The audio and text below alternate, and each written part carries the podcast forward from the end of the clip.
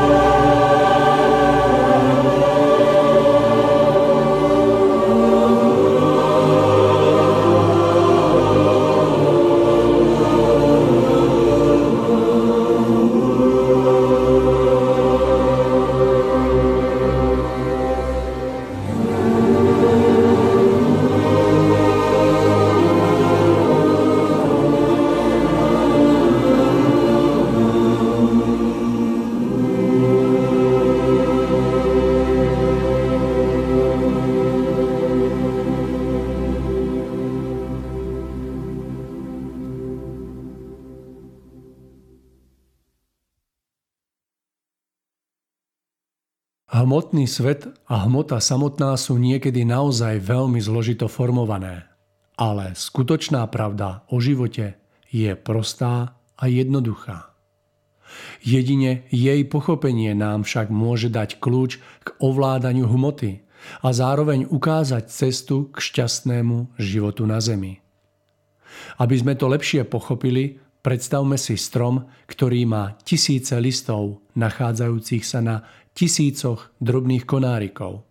Tieto drobné konáriky rastú na hrubších konárikoch, tie zase na ešte hrubších a tie nakoniec na hrubých nosných konároch, ktoré vychádzajú priamo z kmeňa. Všetká vonkajšia, mnohotisícová početnosť teda vychádza z jednoty, z jedného jediného kmeňa, v ktorom sa nachádza srdce stromu. Rovnako je to aj s pravdou. Napriek nespočetnej mnohorakosti jej vonkajších viditeľných prejavov, ktoré vyvolávajú dojem nesmiernej zložitosti, je vo svojej vlastnej podstate jednoduchá, prostá a jednotná. Súčasný materialistický svet a súčasná materialistická veda si predsa vzali hľadať poznanie prostredníctvom skúmania mnohorakých vonkajších hmotných prejavov. Tomu nemôže byť nikdy koniec. Cesta hmotného poznávania nie je cestou k pravde, ale naopak, slepou uličkou, v ktorej sa všetko úsilie ľudí o poznanie doslova rozplýva, triešti a zostáva iba na povrchu. Cesta k poznaniu skutočnej pravdy vedie jedine cez pochopenie podstaty všetkých javov, cez pochopenie základných zákonitostí, ktoré hýbu stvorením vedie k pomyselnému kmeňu stromu, z ktorého prúdi miazga do všetkých ťažko spočítateľných konárov, konárikov a listov. A toto jadro, tento kmeň, čiže pravda, na ktorej princípoch funguje stvorenie, je v skutočnosti jednoduchá a pochopiteľná každému.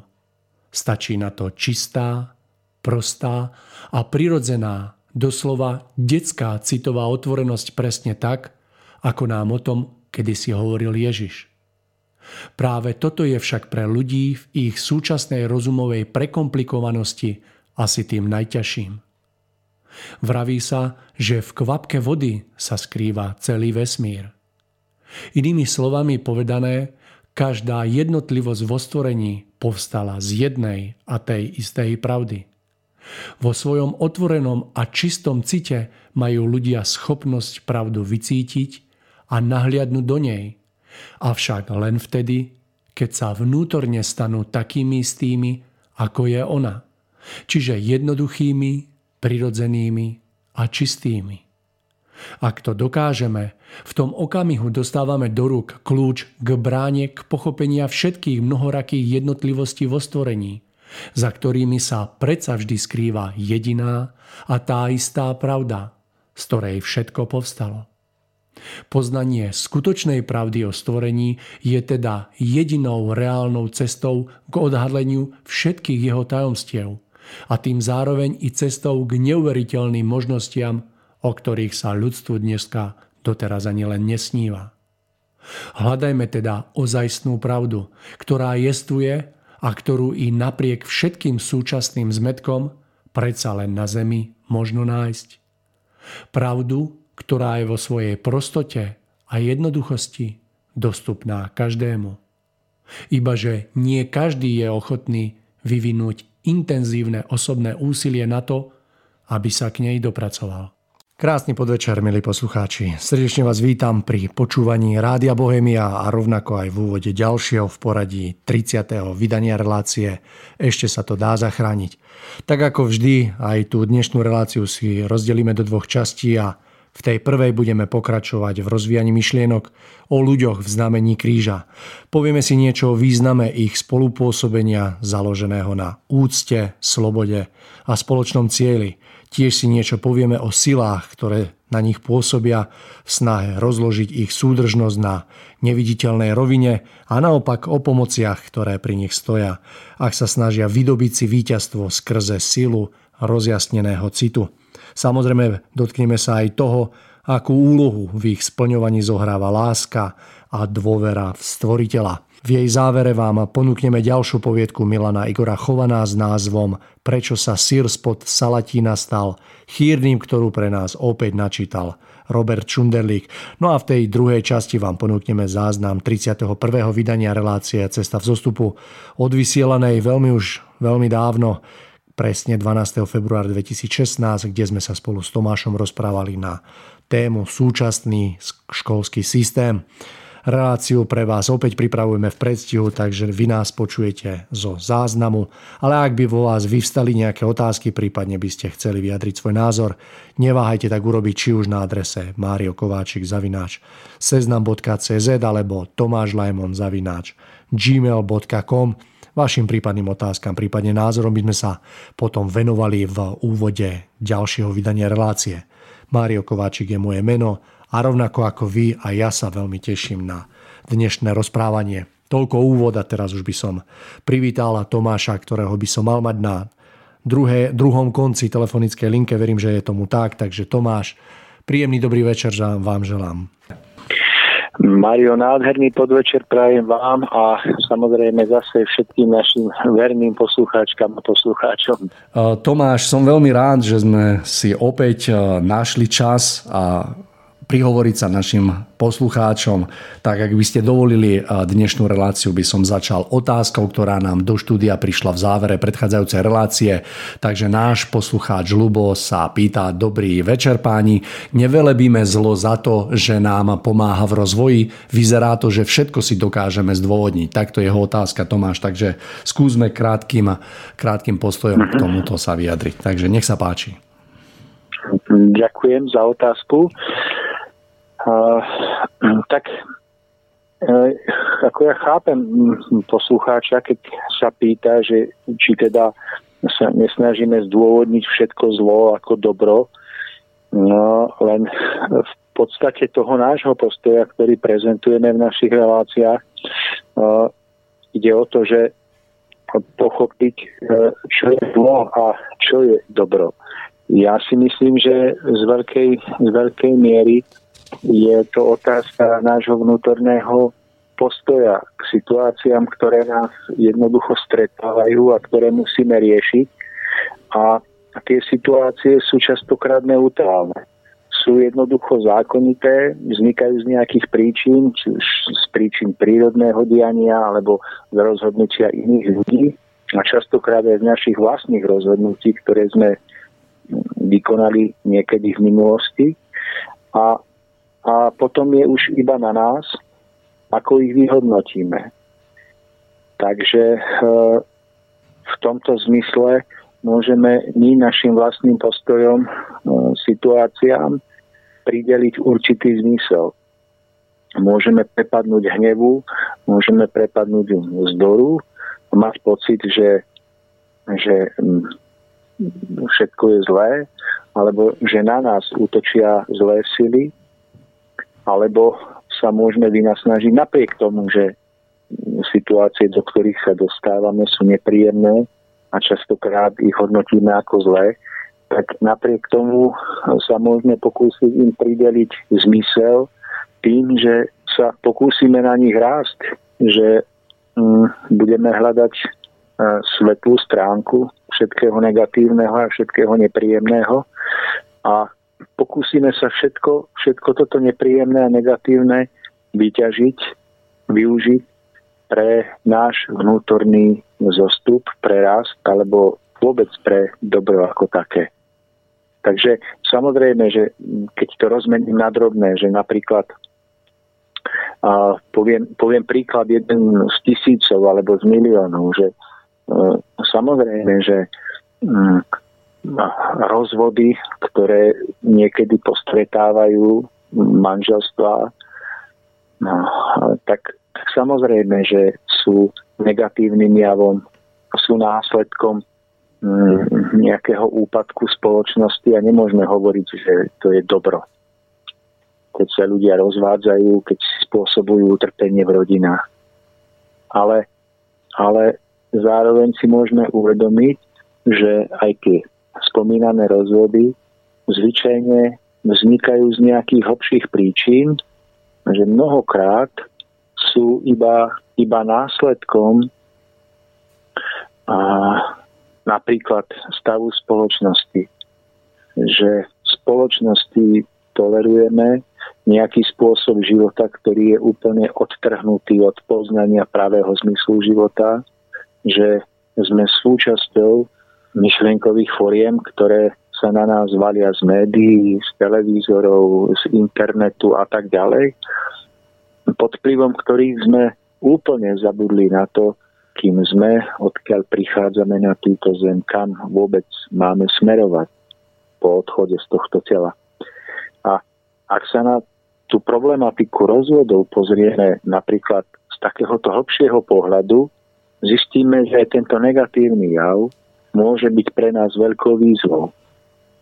Výzvou, ktorá nám kladie otázku, čo môžeš ty, človeče, urobiť preto, aby ľudia viacej spoznali pravý zmysel života, aby mohli vytvárať trvácnejšie láskyplné vzťahy a aby nakoniec sa negatívny jav rozvodov mohol znížiť na minimum. Takže samozrejme, že rozvodovosť je negatívny jav. Môžeme hovoriť, že je to, že je to niečo zlé. Ale to, čo je v našich rukách, je rozhodnutie, ako k tomuto javu pristúpime, či budeme iba lamentovať na to, že svet je zlý, na to, že ľudia sú zlí, alebo pretavíme túto negatívnu energiu, negatívnu emóciu na zmobilizovanie vlastných síl a vlastnej schopnosti prispieť vlastným, hoci maličkým dielom k tomu, aby bol život na Zemi krajší. A to, čo sa snažíme v našich reláciách, je práve vyťažiť z každej negatívnej situácie extrakt nášho duchovného vzostupu. A preto sme aj o, o napríklad koronakríze nehovorili v negatívnych súvislostiach v tom, že niekto nám tu dal sadil vírus, ktorý nás má zničiť. Netopili sme sa v myšlienkach, že má to nejaké ekonomické výhody pre úzkú skupinu ľudí, že sme obete, ktoré trpia pod vplyvom mocných tohto sveta, pretože z môjho názoru takto cesta dopredu nevedie. Ale Snažili sme sa uvedomiť si, čo môžeme v danej situácii, ktorá jednoducho nastala, čo môžeme vlastným prístupom, vlastným myslením, vlastnou zmenou seba samých urobiť preto, aby bol náš život a život spoločnosti krajší. Takže uh, Tomáš, počujeme sa? Áno, Mário, Áno, dobre, dobre. Takže ak môžeme toľko odpoveď, verím, že postačujúca, že náš poslucháč Lubo bude s tým spokojný. Tomáš, ak môžeme, posuňme sa ďalej v našom rozprávaní a skúsme nadviazať na predchádzajúce myšlienky, ktoré sme rozvíjali v predchádzajúcej relácii. Začnem otázkou, povedzme si niečo o význame spolupôsobenia týchto ľudí založeného na úcte, slobode a spoločnom cieli. Skúsme sa odraziť e, od tejto otázky, takže odozdávam vám slovo. Mhm. Ďakujem. Takže nadvezujeme na predchádzajúcu tému ľudia v znamení kríža. A v dnešnej relácii by sme si okrem iného mali, alebo chceli vyzdvihnúť význam spolupôsobenia ľudí, ktorí sa usilujú o pravdivosť, ktorí sa usilujú o svoje zušlachtenie a o zveladenie tohto sveta k akému si krajšiemu predobrazu života, ktorý je v úrovniach svetla samozrejmosťou. Tak e, v tomto zmysle by som veľmi rád vyzdvihol význam spolupráce medzi týmito ľuďmi, pretože jedinec sám o sebe dokáže v živote nesmierne mnoho, dokáže urobiť to najcenejšie, pretvoriť seba samého svoje cítenie, svoje myslenie, svoje skutky. A to je to najviac, čo môže každý jeden sám za seba urobiť pre zmenu tohto sveta. Ale druhým krokom, ktorý je s týmto prvým úzko spojený, je prirodzená snaha a spolupôsobiť s ostatnými ľuďmi, ktorí sa usilujú o podobné ciele vo svojom živote, pretože v spojení dvoch alebo troch alebo viacerých ľudí s podobným zmyslom života, s podobným životným cieľom. Mohutne narastá energia a sily, ktorú si vzájomne vymieňajú, s ktorou sa podporujú a s ktorou potom dokážu oveľa viac, než by dokázal jednotlivec sám za seba. A tomto zmysle je potrebné, aby sme si každý jeden uvedomili, aké je nádherné, keď spolupôsobia ľudia, ktorých spája tento vysoký, ušlachtilý životný cieľ. A v mojom živote som sa stretol s mnohými ľuďmi, s ktorými som našiel toto vnútorné súznenie a prežil som, že spoločnom úsilí môžeme dokázať nesmierne mnoho, pretože každý jeden z nás má určité špecifické schopnosti alebo dary, ktoré nemá ten druhý, alebo ktoré nemá rozvinuté až tak veľmi ten druhý. A keď sa vzájomne doplnia, vzájomne si pomáhajú, tak, tak dokážu vytvoriť aký, akýsi neviditeľný veniec žiarenia, ktorý má prenikavé pôsobenie a dokáže na tomto svete e, nádherne pomáhať a liečiť. Ale na to, aby toto spolupôsobenie mohlo vzniknúť, tak je potrebné, aby každý jeden zo zúčastnených ľudí pochopil, že základom každej spolupráce je samostatnosť vo svojom vnútornom živote, vo svojom myslení, vo svojich úsudkoch. A táto samostatnosť je vlastne spojená s vnútornou slobodou.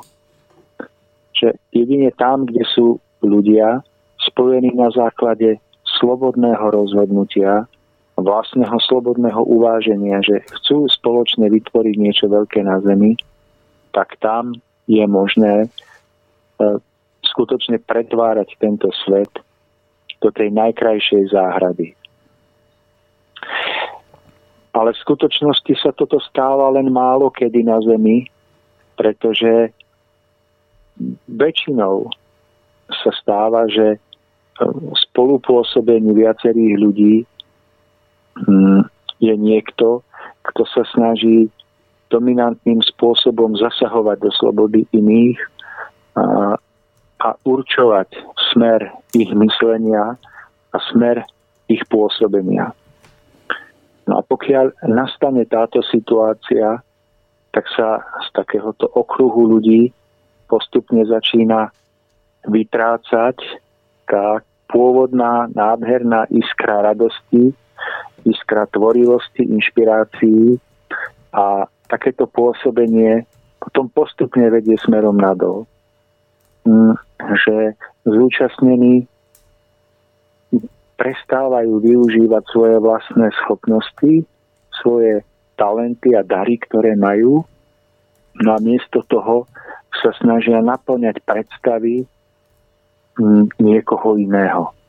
No a postupne to vedie k strate radosti a nakoniec k tomu, že takíto ľudia sú pre skutočný život na Zemi, pre pozdvihnutie života úplne nepoužiteľní. Takže kto prežil takéto sklamanie, tak veľakrát dojde k názoru, že už nikde nechce patriť, s nikým sa nechce stretávať, chce zostať niekde v úzadí o samote ale neuvedomuje si, že takéto rozhodnutie je ovplyvnené jeho sklamaním. A to tiež nie je riešenie ostať v úzadí, o samote a do nekonečna si liečiť svoje rany tým, že mm, človek zatrpne na spoluprácu. Ale je dôležité uvedomiť si, že spolupôsobenie ľudí je je výzvou pre nás všetkých, máme sa on usilovať, ale máme pri tomto pôsobení sa učiť zachovávať si vlastnú samostatnosť a vlastnú vnútornú slobodu v úsudkoch a v myslení. A keď sa toto podarí, keď, keď sa nikto nesnaží stavať do roviny nejakého dominantného alfa samca, ktorý no, chce o veciach rozhodovať a určovať, keď sa podarí toto, toto vyvážené spolupôsobenie ľudí, založené na vzájomnej inšpirácii zúčastnených a na vzájomnej radosti, tak vtedy vznikajú veľké diela. A to si myslím, že je veľká úloha a výzva aj pre túto dobu, pre každého jedného z nás. Aby sme dokázali mať dôveru, spolupôsobenie a sami ju nenarušovali tým, že by sme chceli vstupovať do osobnej slobody iných ľudí. Takže v tomto vidím niečo nádherné, niečo, čo je pred nami ako veľká výzva, ktorá sa nám dosiaľ nepodarila naplniť. Pretože keď to vidíte, tak skoro v každom spoločenstve hm, skončia ľudia tak, že stratia dôveru v druhých ľudí, stratia dôveru v to, že hm, iní ľudia majú dobré úmysly, pretože prežívajú rôzne sklamania. Ale my by sme mali v tejto dobe dokázať túto silnú myšlienku sklamania uzdraviť a vyliečiť tým, že budeme schopní vytvárať nové vzťahy založené na spomínanej vnútornej samostatnosti a slobode. A základom tohoto spolupôsobenia je, že jeden druhého inšpiruje svojim vlastným životným príkladom tým, aký je, ako veci vníma, ako ich uskutočňuje, keď sa teda snaží o niečo dobré. A ten druhý to môže vnímať, môže sa k nemu pridať a svojim vlastným spôsobom hm, môže potom pomôcť a spoločne môže vytvoriť niečo krásne.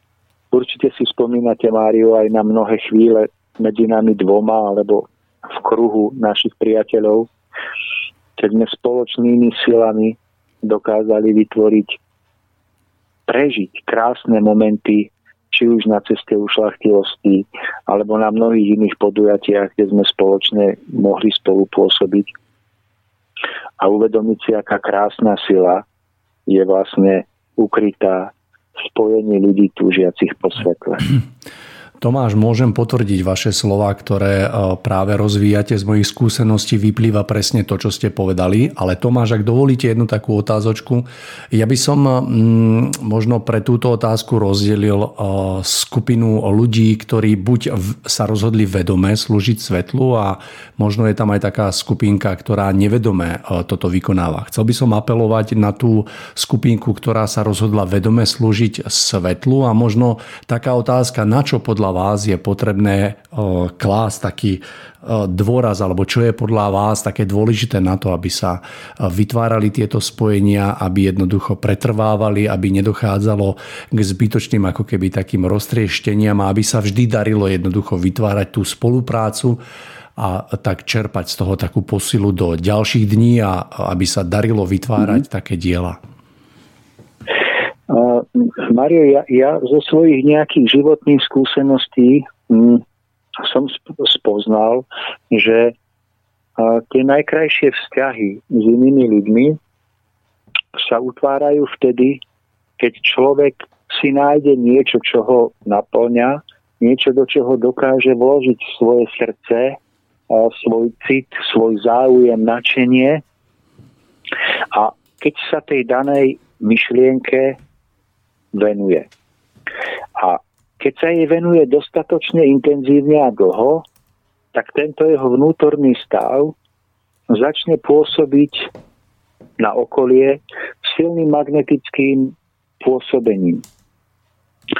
A z tohoto pôsobenia môže na základe zákona príťažlivosti rovnorodého pritiahnuť iného človeka alebo iných ľudí, ktorí zarezonujú na podobnej vlne.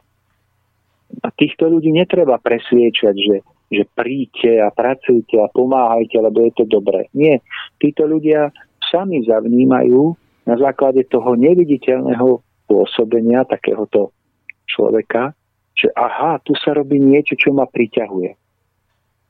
A tak sú títo ľudia prirodzene pritiahnutí do jeho blízkosti a spoločne môžu pracovať na niečom, čo ich spája, na niečom, čo ich spája na základe ich vlastného slobodného načenia. Takéto spoločenstvo ľudí potom, potom dokáže pretrvať veľmi dlho a dokáže prekonať aj mnohé ťažké úskalia. Pretože nebolo vytvorené umelo. Nebolo vytvorené tým, že by niekto chcel v iných vzbudiť načenie, presvedčiť ich o niečom, čo im možno, že nie je blízke. Ale naopak, ten človek na základe vlastného presvedčenia pracoval na niečom, čím prirodzeným zákonom v prirodzených zákonoch pritiahol k sebe iných podobne túžiacich alebo uvažujúcich ľudí. Mám skúsenosť, že kedykoľvek človek sa sám pustil do nejakého diela a mal pocit, že nestíha, že je sám a začal umelo ovplyvňovať iných druhých a nadchýňať iných ľudí pre spoluprácu, tak skôr alebo neskôr sa to rozpadlo. Že títo iní ľudia sa nechali jeho načením ovplyvniť, pritiahli sa, no ale počase zistili, že, že to nie je ich vlastná cesta, že oni nie sú sami sebou v spolupráci s týmto človekom a potom sa dostali do veľkého vnútorného rozporu, pretože na jednej strane chceli pomáhať, na druhej strane zistili, že toto pôsobenie nie je v súlade s ich testou. No a potom vznikajú sklamania na jednej aj na druhej strane. Naopakom toho je cesta, kedy nikto nikoho neovplyvňuje, nenadchýňa pre svoje osobné presvedčenie v nejakom smere, skrátka pôsobiť, robiť dobro. Iba to robí, iba sám svojim nadšením sa venuje tej veci. A nechá na zákony stvorenia, aby tým magnetickým pôsobením sami účinkovali a pritiahli všetky pomoci, ktoré sú pripravené. A keď z takéhoto pôsobenia vznikne vzťah dvoch, troch, piatich ľudí, tak mám skúsenosť, že dokáže pretrvať aj najväčšie búrky. A toto si myslím, že je veľmi dôležité, aby ľudia usilujúci sa o pravdu, keď máme tému, že hovoríme o ľuďoch v znamení kríža, aby aby si uvedomili, že práve takáto spolupráca je dobrým, zdravým základom pre vytvorenie niečoho veľkého. Preto napríklad poviem vám zo svojho osobného života, že ja som sa rozhodol, že ideme robiť prednášky, že idem robiť relácie a tak som si povedal, ak je niekto pripravený, to, to bude so mnou chcieť dielať, tak, tak iste príde, ak bude moje chcenie opravdivé. No a čo sa stalo? No, našli ste sa napríklad vy. A vidíte sám, že, že to nie je postavené na tom, že by ste museli, že koľkokrát máte, dajme tomu, iné povinnosti alebo inú prácu, ale vždy si ten čas na reláciu rád nájdete, lebo tá spolupráca vznikla z vášho slobodného rozhodnutia. A ja si myslím, že to je tak úplne vo všetkom že čím viacej slobody, skutočnej slobody vložíme do nášho úsilia, čím viacej nezišnosti, tak tým trvalejšie diela budeme schopní vytvárať. Čím viacej do toho budeme vkladať seba samých, naše predstavy, kto by tam nám mal pomáhať, ako by nám mal pomáhať, kedy. Čím viacej tohoto osobného do toho vložíme, tým sú potom tie diela menej života schopné a spôsobujú utrpenie všetkým. Tomáš, neostáva mi nič iné, ale vzhľadom na príklad, ktorý ste uviedol, tak sa s tým plne stotožňujem a priznám sa, že to vnímam úplne rovnako a mám to prežité tiež tak, že pokiaľ naozaj je to všetko postavené na tej slobode, tak tá trvácnosť a tá sila sa vytvára ako keby automaticky a je schopná preniesť a prežiť čokoľvek, čo sa do cesty tých, toho týmu ľudí alebo tej dvojice postavy, takže vnímam to úplne rovnako. Tomáš, obidvaja si uvedomujeme a žijeme v nejakej realite, ktorá nás obklopuje v dobe, ktorá je z jedného pohľadu veľmi vážna, ktorá je nasýtená tým zlom a tým temným falošným princípom. Povedzme si niečo o silách, ktoré pôsobia vlastne na, týchto ľudí, v snahe ako keby rozložiť túto súdržnosť na tej neviditeľnej rovine. To znamená, čomu sú vlastne vystavení takíto ľudia, ktorí sa snažia o takúto spoluprácu a o také pôsobenie v službe svetlu. Mário, ďakujem za dôležitú otázku. No, ja môžem odpovedať zase iba z nejakých obmedzených vlastných skúseností a prežití.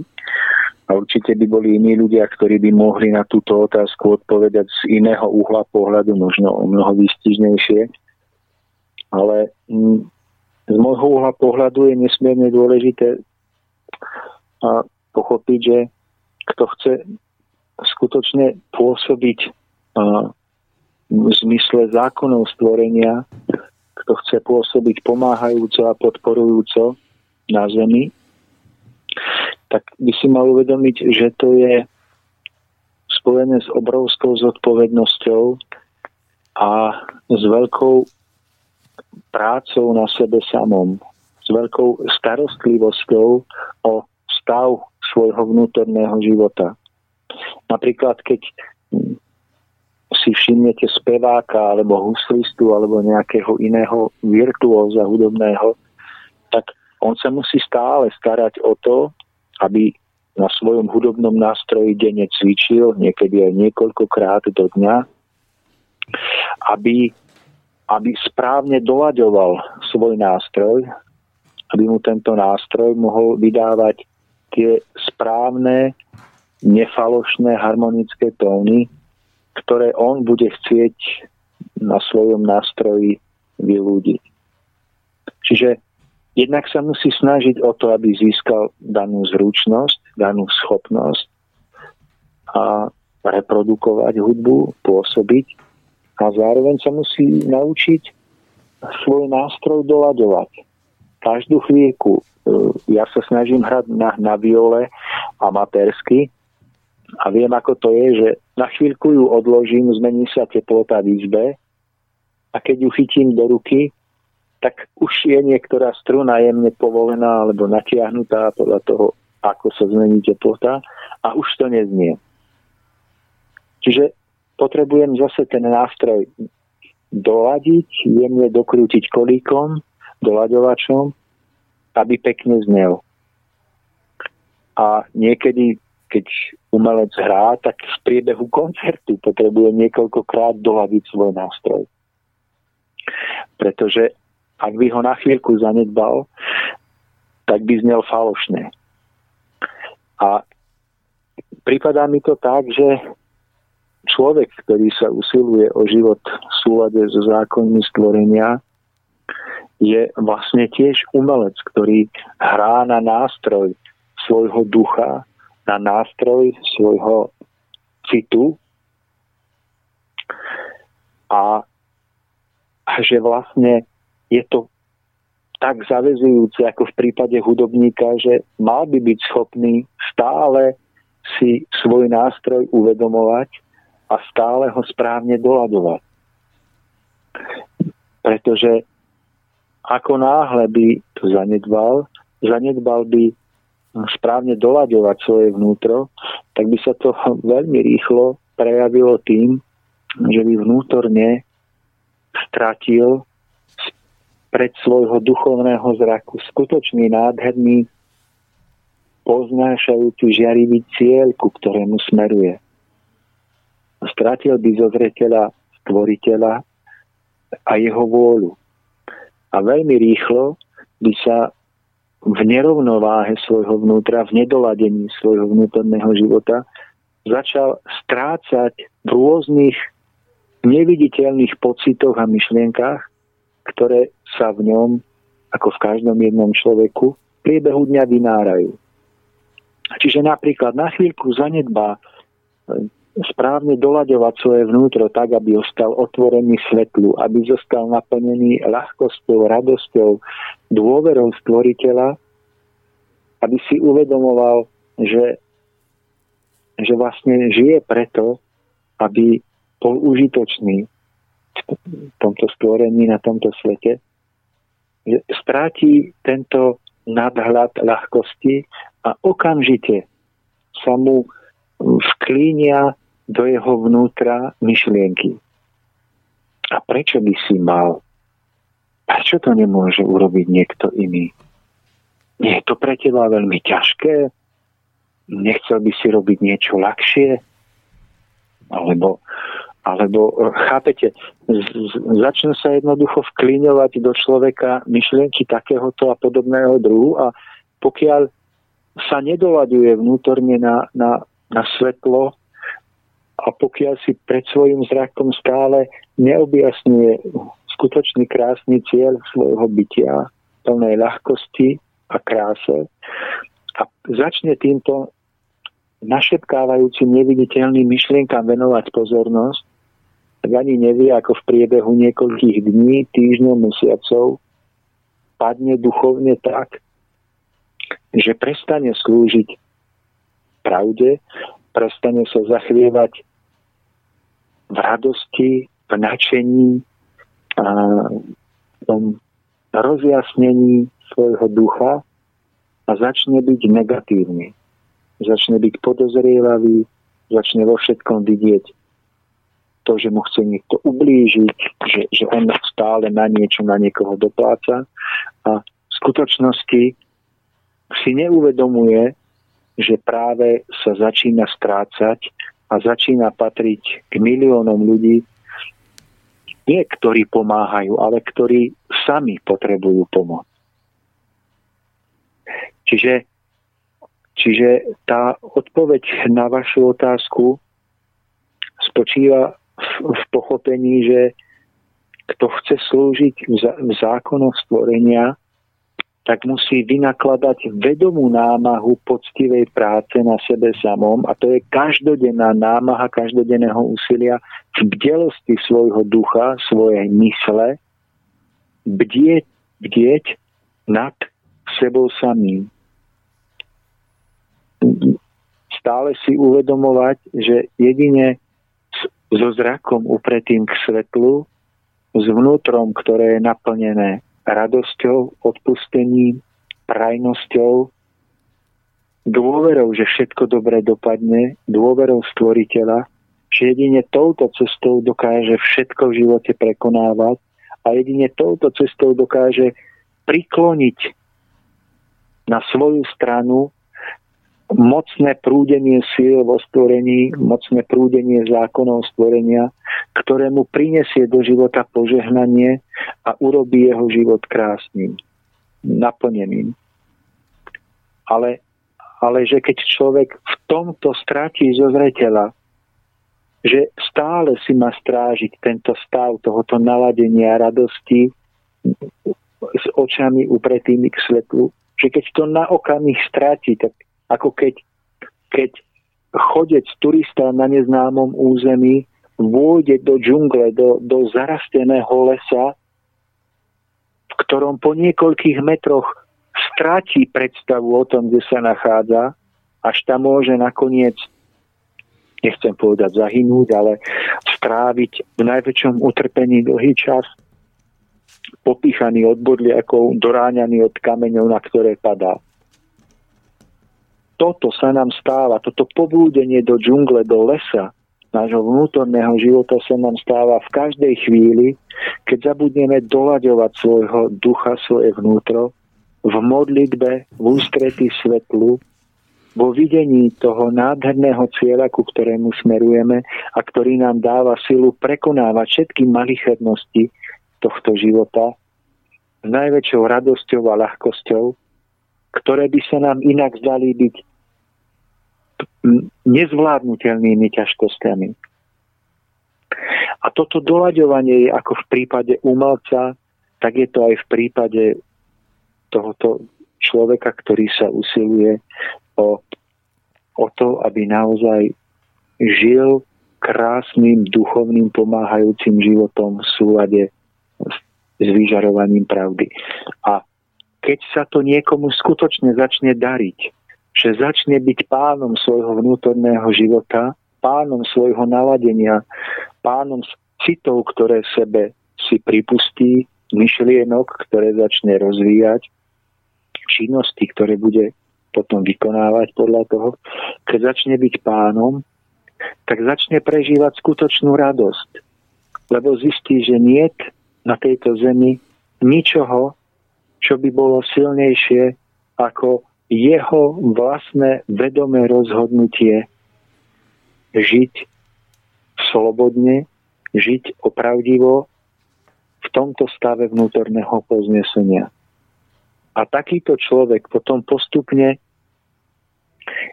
sa mu začne tak, tak toto poviem. Predstavte si rozprávku o princeznej so zlatou hviezdou na čele. Poznáte ju, Máriu? Áno, veľmi dobré. No, tak to bola spanila nádherná princezna, ktorej na čele žiarila zlatá hviezda. Čo, čo, čo podľa vás bolo to zlatou hviezdou? No, ja si myslím, že to bol taký symbol vyjadrením alebo ktorý vyjadroval takú tú vznešenosť a tú čistotu a krásu, tú ušlachtilosť. Takto som to nejako ja vnímal. Áno, presne tak. Takú kráľovskú svetlosť ducha, ktorý sa snaží o zušlachtenie, snaží sa o vnútornú čistotu, o, o, o krásu svojho vnútorného života, tak tento človek, takémuto človeku na, na čele jeho neviditeľného duchovného, duševného tela začína žiariť niečo ako, ako žiarivý rovnoramenný kríž. Rovnoramenný preto, že rovnoramenný kríž je vyjadrením pravdy. Je to vyváženie všetkých protipólov, všetkých mm, aspektov života do harmonického stredu. A toto znamenie rovnorameného kríža, keď si predstavíte, že žiari, tak ešte aj pomedzi um, ramená kríža vyžarujú lúče, ktoré vypadajú ako hviezda. Keby ste to mali zjednodušene znázorniť, tak to môžete znázorniť aj ako hviezdu, žiariacu hviezdu na čele. Čiže princezná so žiariacou hviezdou mala na sebe, na svojom čele žiariaci kríž s tými lúčmi, ktorý pôsobil ako hviezda. No a tým chcem povedať, že človek, ktorý sa takto snaží, ako som spomínal, stále doľadovanie svojho vnútra, tak začína žiariť tým neviditeľným prenádherným, poznášajúcim a oblažujúcim pôsobením na svoje okolie. A rozjasní sa mu tvár, rozjasnia sa mu oči, mimika, napriamenie jeho tela a, a je to dané aj tým, že na jeho duchovnom čele začína pôsobiť a žiariť ten spomínaný kríž rovnoramený kríž, ktorý je živým vyjadrením pravdy. A takýto človek potom je pre tento svet solou zeme, o ktorej hovoril Kristus, Ježiš, a tento človek je skutočným obohatením každého človeka, s ktorým sa stretne a je obohatením pre život na zemi a vo stvorení ako taký. Takže kdekoľvek vstúpi, tak ľudia vidia, vnímajú, že do miestnosti alebo tam, kde vstúpi, prichádza rozjasnenie, prichádza svetlo, prichádza úsmev, radosť, nová energia a vízia prekonáva ťažkosti a každý, kto je aspoň trošku duchovne otvorený, sa v blízkosti takéhoto človeka cíti ako smedný pútnik pri studni že z jeho energie, z pôsobenia, ktoré je s ním spojené, načerpáva aj, aj jemu dobre. Ale keď hovoríme, Máriu, o doľaďovaní huslí toho, alebo toho neviditeľného nástroja v nás, strún ducha, ktoré sú v nás a ktoré musíme stále doľaďovať, aby sme si zachovávali svetlé naladenie v každom okamihu dňa, čo je obrovsky náročná práca v dnešnej dobe neviditeľných vplyvov, myšlienkových fóriem, tak toto doľaďovanie neznamená rozumom, svojou myšlienkovou vedomou činnosťou sa, sa strážiť. Pretože samotnou rozumovou myšlienkovou činnosťou nemôžeme, nemôžeme dať svojmu duchu to, čo potrebuje. Tá najdôležitejšia práca, ktorú by sme mali, a to sa všetci učíme, ktorú by sme mali v tomto smere vykonať, je doľaďovať svojho ducha tým, že ešte predtým, než v nás začnú vznikať myšlienky, slova a skutky, že vyladíme svoj cit vo svojom najhlbšom vnútri tak, že ho, že ho upriamíme smerom k východisku všetkého bytia. A môžeme byť ľudia žijúci v rôznych krajinách, v rôznych kultúrach, ale keď prežijeme tento moment upriamenia sa k východisku, tak všetci budeme hovoriť o tom istom. Pretože budeme cítiť, že tento stav je spojený s poznesením sa nad malichernosti, s poznesením sa nad chyby druhých, nad ich správaním sa.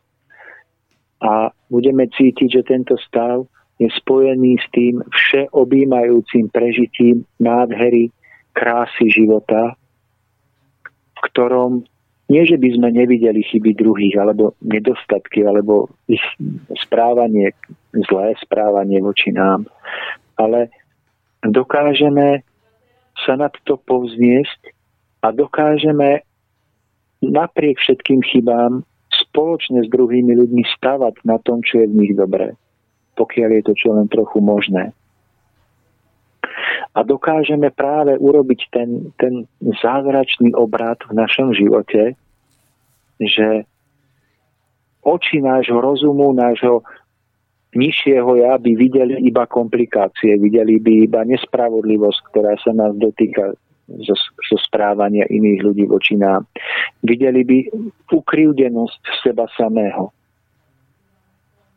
A objektívne, pretože skutočne niekedy správanie druhých ľudí voči nám môže byť z ich strany sebecké, môže byť ja neviem aké, ale toto je bežný pohľad bežného človeka, v ktorom sa, v ktorom sa topíme už tisícročia.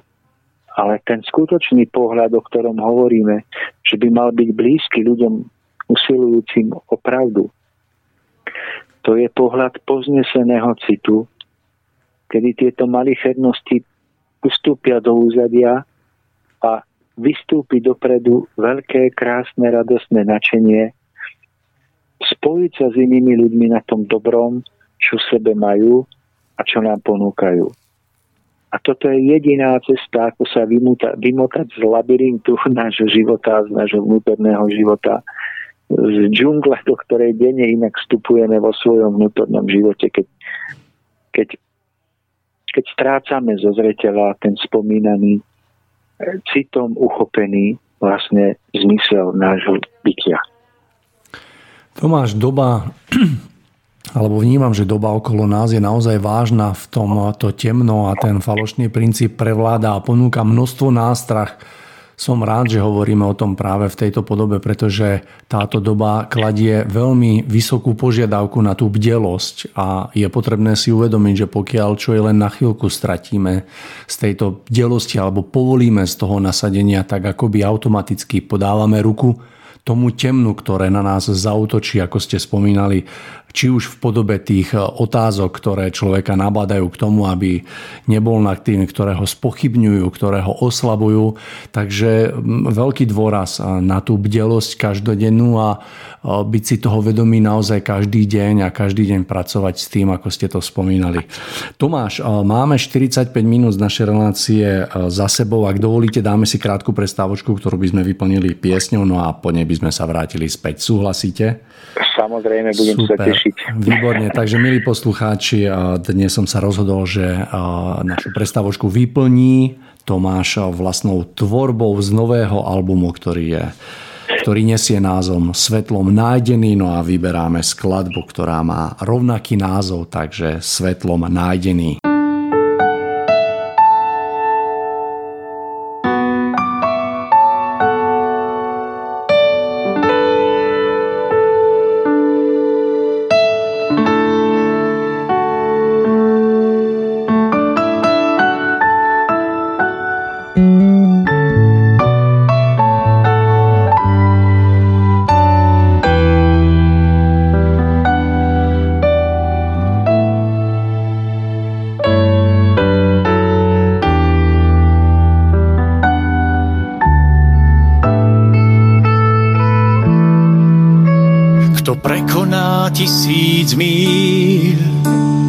Nesníva len o svojich právach, kto siahne na dno svojich síl.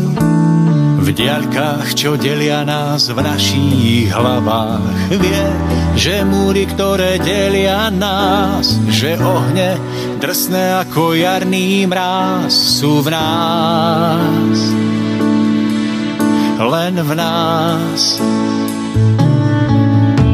Kto prežije tisíc dní, na ostrove pustom so svojím tieňom, kto rozpozná, že tento tieň je tým, čo mu najviac vadí v niekom inom. Ten vie, že zem raz bude Boží chrám, až vtedy, keď sa najskôr zmení sám on sám. Len sám, láskou nájdený, nocou skúšaný. Buď ako vták, ktorý letí k výšinám. Skrz dám svetlom nájdený, nocou skúšaný.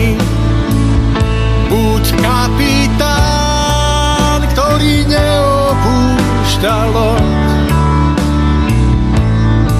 aj keby sám zostať mal sám. Kto odpustí tisíckrát, komu nezhasí hnev, plamen sviece, kto nemeria výšku strát, kto odplácať hnev, hnevom nechce. Vie, že múry, ktoré delia nás, že ohne drsné ako jarný mráz sú v nás. Len v nás láskou nájdený, nocou skúšaný.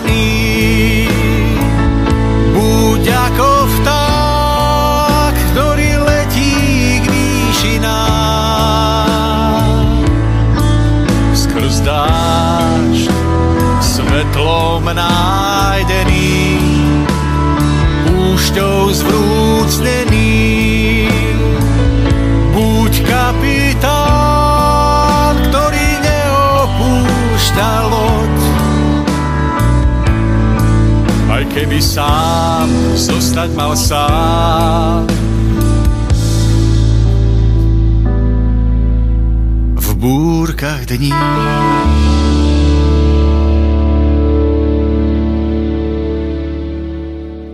Takže, milí poslucháči, sme späť. Ja len pripomeniem pre tých, ktorí prišli k internetovým príjimačom len teraz, že eh, rozvíjame myšlienky predchádzajúcej relácie, teda rozprávame na tému ľudia v znamení kríža. Budeme v tom pokračovať.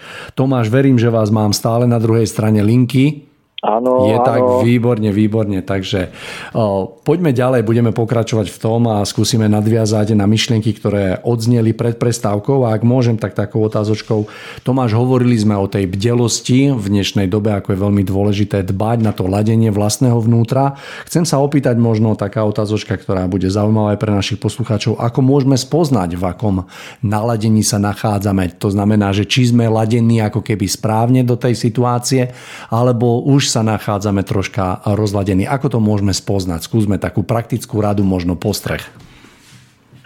No, tak e, z, mo- z mojich skúseností a prežití e, to vnímam tak, že keď sme správne naladení a keď sú struny nášho vnútra, vnútra nášho ducha správne vyladené, tak to spoznáme podľa toho, že že sme pod vplyvom prílivu veľkej životnej energie a radosti, veľkého nadšenia. Pretože v tomto stave naladenia správneho sme spojení mocným prúdom s prichádzajúcou všetkou živujúcou silou stvoriteľovou. A sme jednoducho naplnení prekypujúcou radosťou. Toto je nádherný, dôležitý ukazovateľ nášho naladenia. E, sme schopní do určitej miery prehliadať chyby iných ľudí práve v, tom, v tej spomínanej snahe poznie sa na tieto chyby pre, pre spoločný cieľ, ktorý je tak nádherný, ktorý, lebo v tú chvíľu ho vnímame, je tak nádherný, že nám príde byť nezmyselné m, mm, strácať to, tento cieľ kvôli malichernostiam. Takže spoznáme to podľa veľkého vnútorného stavu radosti. A z toho potom zákonite vyplýva, že ak sa nám zdá počas nášho života, počas tých každodenných situácií, že túto radosť strácame a namiesto nej sa do nášho vnútra vkráda pocit vyčerpania a nemyslím fyzického vyčerpania, ale celkovej straty energie, straty načenia, straty radosti a dôvery, tak, tak zase je to najjednoduchší ukazovateľ, že strácame zo zreteľa spojenie so svetlom. Pretože keby sme ho mali, tak napriek únave, napriek tomu, že telo môže mať svoje limity, tak, tak by sme prežívali pocit naplnenia a energie.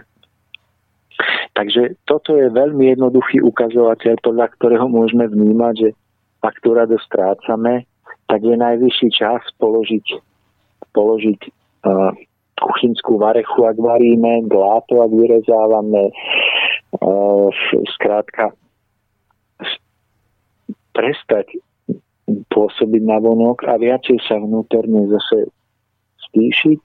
Inak tých spôsobov môže byť mnoho, každý môže mať iný, ale odporúčam stíšiť a prežiť ten vnútorný stav preladenia v prozbe nahor k svetlu, k stvoriteľovi, aby nám umožnil, aby nám dovolil, doprial, doprial opäť nájsť spojenie s jeho silou, s jeho požehnaním, aby sme v tomto pôsobení sa mohli vymotať a mohli zase pôsobiť správne ďalej.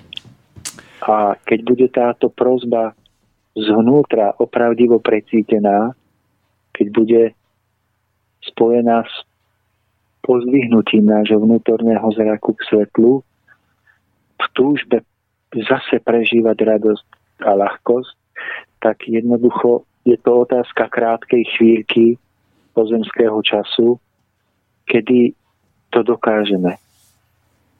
A potom môžeme zase pracovať ďalej. Krásne, krásne povedané. Verím, že sa nám to budem všetkým dariť a verím, že postupne si každý z nás čoraz viacej osvojíme práve ten spôsob takého ladenia sa považujem za najpodstatnejšie naozaj mať to na zreteli a uvedomovať si tú súvislosť medzi tým našim pôsobením a týmto ladením, pretože mám za to, že je nie že dôležitá, ale najdôležitejšia a práve potom v tomto pôsobení dochádza doslova k takým zázrakom a pekne ste to pomenovali, že naozaj človek, ktorý je takto ladený, tak všade, kde prichádza, prináša nie len rozjasnenie, ale aj také krásne občerstvenie. Tomáš, pozreli sme sa na vec z tej strany, kedy sme hovorili o troška o tých silách, ktoré e, sa pôsobia rozložiť práve toto naladenie a rozložiť tú súdrznosť. E, na druhej strane súčasne platí, že e, oproti tomu sú tu veľké pomoci, ktoré sa snažia naozaj byť nápomocné pri vykonávaní všetkých týchto krásnych vecí a pomáhať tej službe svetlu. Skúsme si povedať, aké pomoci stoja za tým, ktoré, sa tak, ktoré stoja pri ľuďoch, ktorí sa snažia vydobiť si víťazstvo také skrze silu toho, tá, toho rozjasneného citu? No, Mario, tak z miliard týchto milostí a pomoci by som vybral možno len niektoré, možno dve, tri.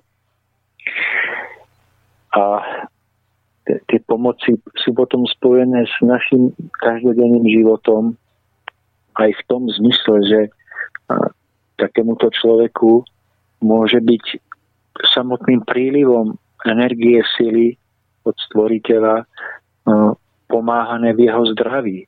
Že pokiaľ by kráčal nesprávne, pokiaľ by mal nesprávne vzorce svojho vnútorného života, myslenia, jednania s inými ľuďmi, tak by si mohol veľmi rýchlo privodiť chorobu.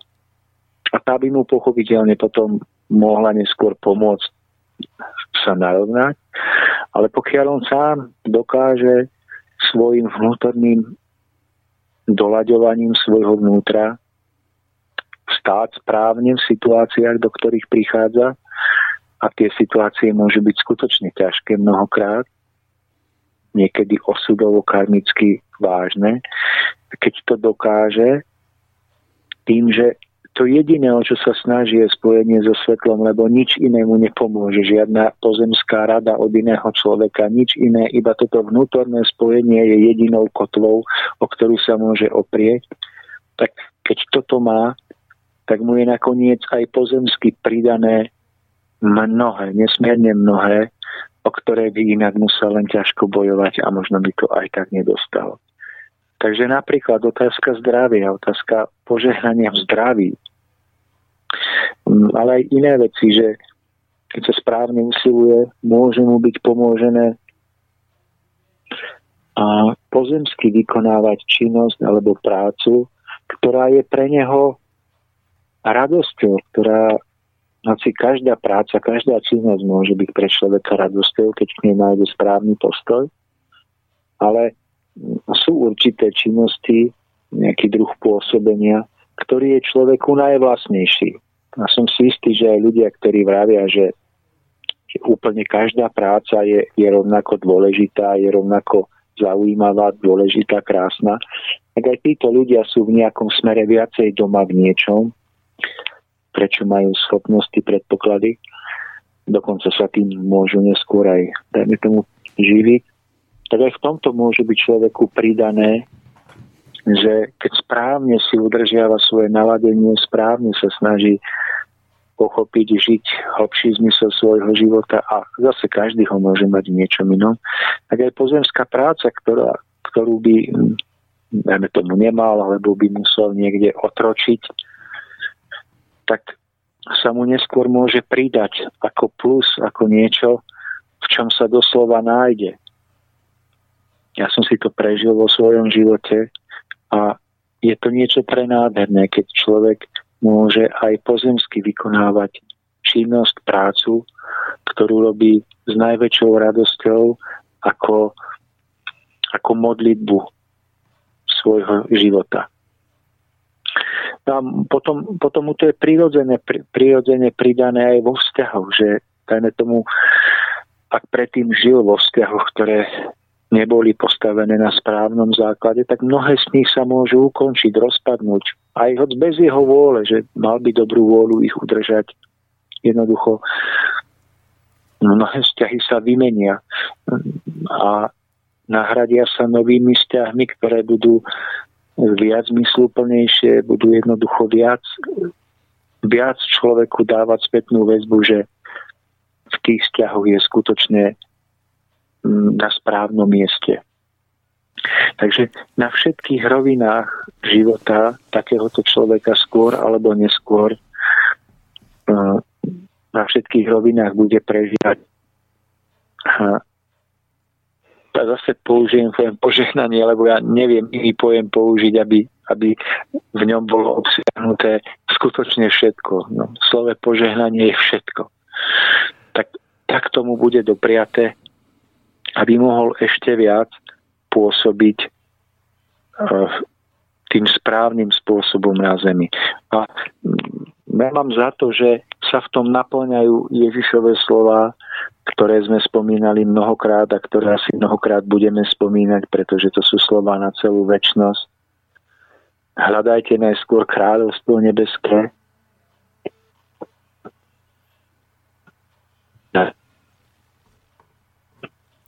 Halo, halo, Tomáš, teraz... Áno, Mário. Áno, áno už poč- vás počujem. A kde som sa stratil? No, eh, hľadajte najskôr kráľovstvo nebeské. Áno, Áno, tak, takže, takže v tomto zmysle bude človeku pri, pridelené všetko, čo potrebuje preto, aby mohol úlohu, pre ktorú prišiel na zem, poslanie, pre ktoré prišiel na zem, aby mohol naplniť. Tomáš, myslím si, že ten pojem, ktorý ste uh, spomenuli, to požehnanie, tak je veľmi výstižný a myslím si, že úplne na mieste, pretože my by sme mohli asi do nekonečna rozprávať o tých podobách, aké mu je, ktoré, ktoré k človeku prichádzajú. A myslím si, že keď skonštatujem, že tak ako na jednej strane pôsobia veľké sily na to, aby dokázali človeka odviesť z tejto cesty, tak na druhej strane pre človeka, ktorý sa úprimne snaží slúžiť svetlu, tak to požehnanie plinie dňom za dňom a vždycky ho doprevádza a naozaj môže nadobudnúť a myslím si, že aj nadobúda mnohoraké podoby, ako ste spomenuli, či už od toho pevného zdravia cez vzťahy a množstvo takých uľahčení, ktoré v živote čaká. Takže uh, tam sme, Tomáš? Áno, áno, Mario, mne to tu trošku, mne to tu trošku pinkne občas, pretože to mám v nabíjačke, ale inak nepadám z linky, len, len som sa nabíjal. Dobre, aby, dobre, dobre, dobre, teším sa. Aby teším som nevypadol. A už som sa vypojil, takže môžeme v kľude. Tomáš, posuňme sa ďalej a určite sa zhodneme na tom, že láska ako taká a dôvera zohráva v tomto pôsobení nesmierne dôležitú úlohu. Rád by som sa opýtal, akú konkrétne zohráva láska a dôvera v splňovaní, vlastne láska a dôvera stvoriteľa v splňovaní týchto úloh a pri tomto plnení.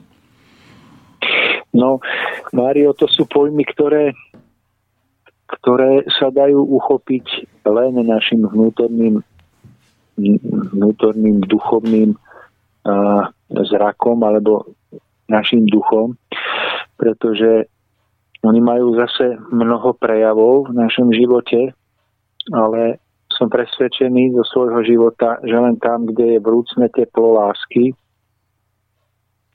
tak len tam sa dokážu diať veľké veci tak v našich medziludských vzťahoch, ako aj v celom byti, v celom byti vlastne človeka vo stvorení. Keď si predstavíte napríklad, že chcete spojiť rôzne druhy kovov. Máte, máte rôzne druhy kovov, ktoré chcete vzájomne prepojiť a niečo z nich vyrobiť. Tak napríklad chcete vyrobiť, ja neviem, meč, alebo chcete vyrobiť nejakú zliatinu z rôznych druhov kovov No ale ako ich chcete spojiť do jedného celku?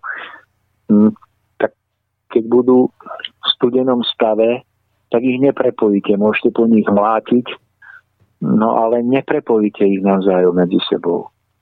A rôznorodosť materiálov, ich samostatný tvar hm, nedovolí ich prepojenie do jedného pevného celku.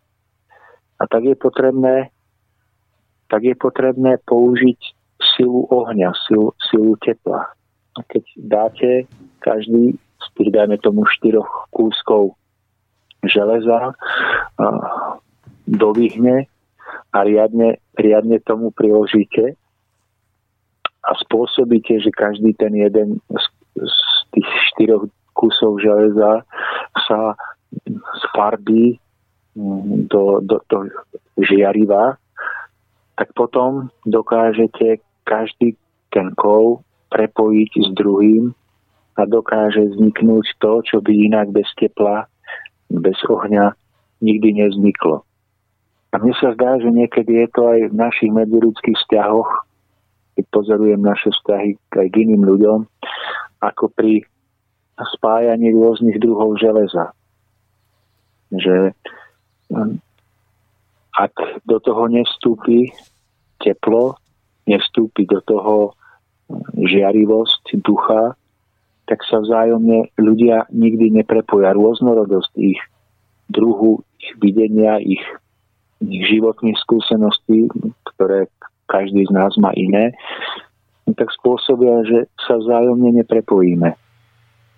Ale práve to teplo dokáže prepojiť rôzne druhy materiálov, rôzne druhy kovov do jedného pevného celku. A tak si myslím, že aj mnohé vzťahy, ktoré inak by museli skončiť mm, spolupôsobenie ľudí, nebyť tepla, tak práve vďaka teplu lásky, vrúcnosti, ktorá sa môže prejaviť úprimnosťou, stlačením ruky, môže sa prejaviť pohľadom z očí do očí, dôverou vzájomnou. Takže vďaka týmto vlastnostiam sa dokážu udiať na Zemi veľké veci a nakoniec na tomto všetko možno stojí a padá vôbec miera trosiek života na Zemi, miera toho, koľkí ľudia môžu byť duchovne prebudení, koľkí ľudia nakoniec budú musieť sa stratiť v spomínanej nejakej vnútornej džungli svojho vnútorného sveta. Verím, že tieto myšlienky dokážu padnúť na úrodnú pôdu a že sa nám podarí naozaj vytvárať toto teplo, vďaka ktorému potom dochádza k takému zlučovaniu všetkých tých prvkov, ktoré sú potrebné na to, aby sme vytvorili niečo pevné stále. Takže uh, Tomáš, verím, že sa nám to bude dariť a myslím si, že doba je aktuálna dosť na to, aby sme naozaj e, toto v sebe podporili a aby sme čoraz viacej mm. boli takými žhavejšími a žhavejšími a aby sa nám dar, darilo vytvárať tieto väzby a ktoré v konečnom dôsledku v takom v spoločnom pôsobení dokážu naozaj mnohé, mnohé zmeniť, mnohé, mnohé vytvoriť. Chcel som povedať, že keď teda hodnotíme život, vzťahy a vlastne náš osud, zdá sa nám, že všetko je zlé okolo nás, takže preto o tom hovorím, aby sme si každý jeden z nás dokázali pozrieť do vlastného vnútra, či tam ten kov toho nášho ten vnútorný kov v nás, či nie je studený.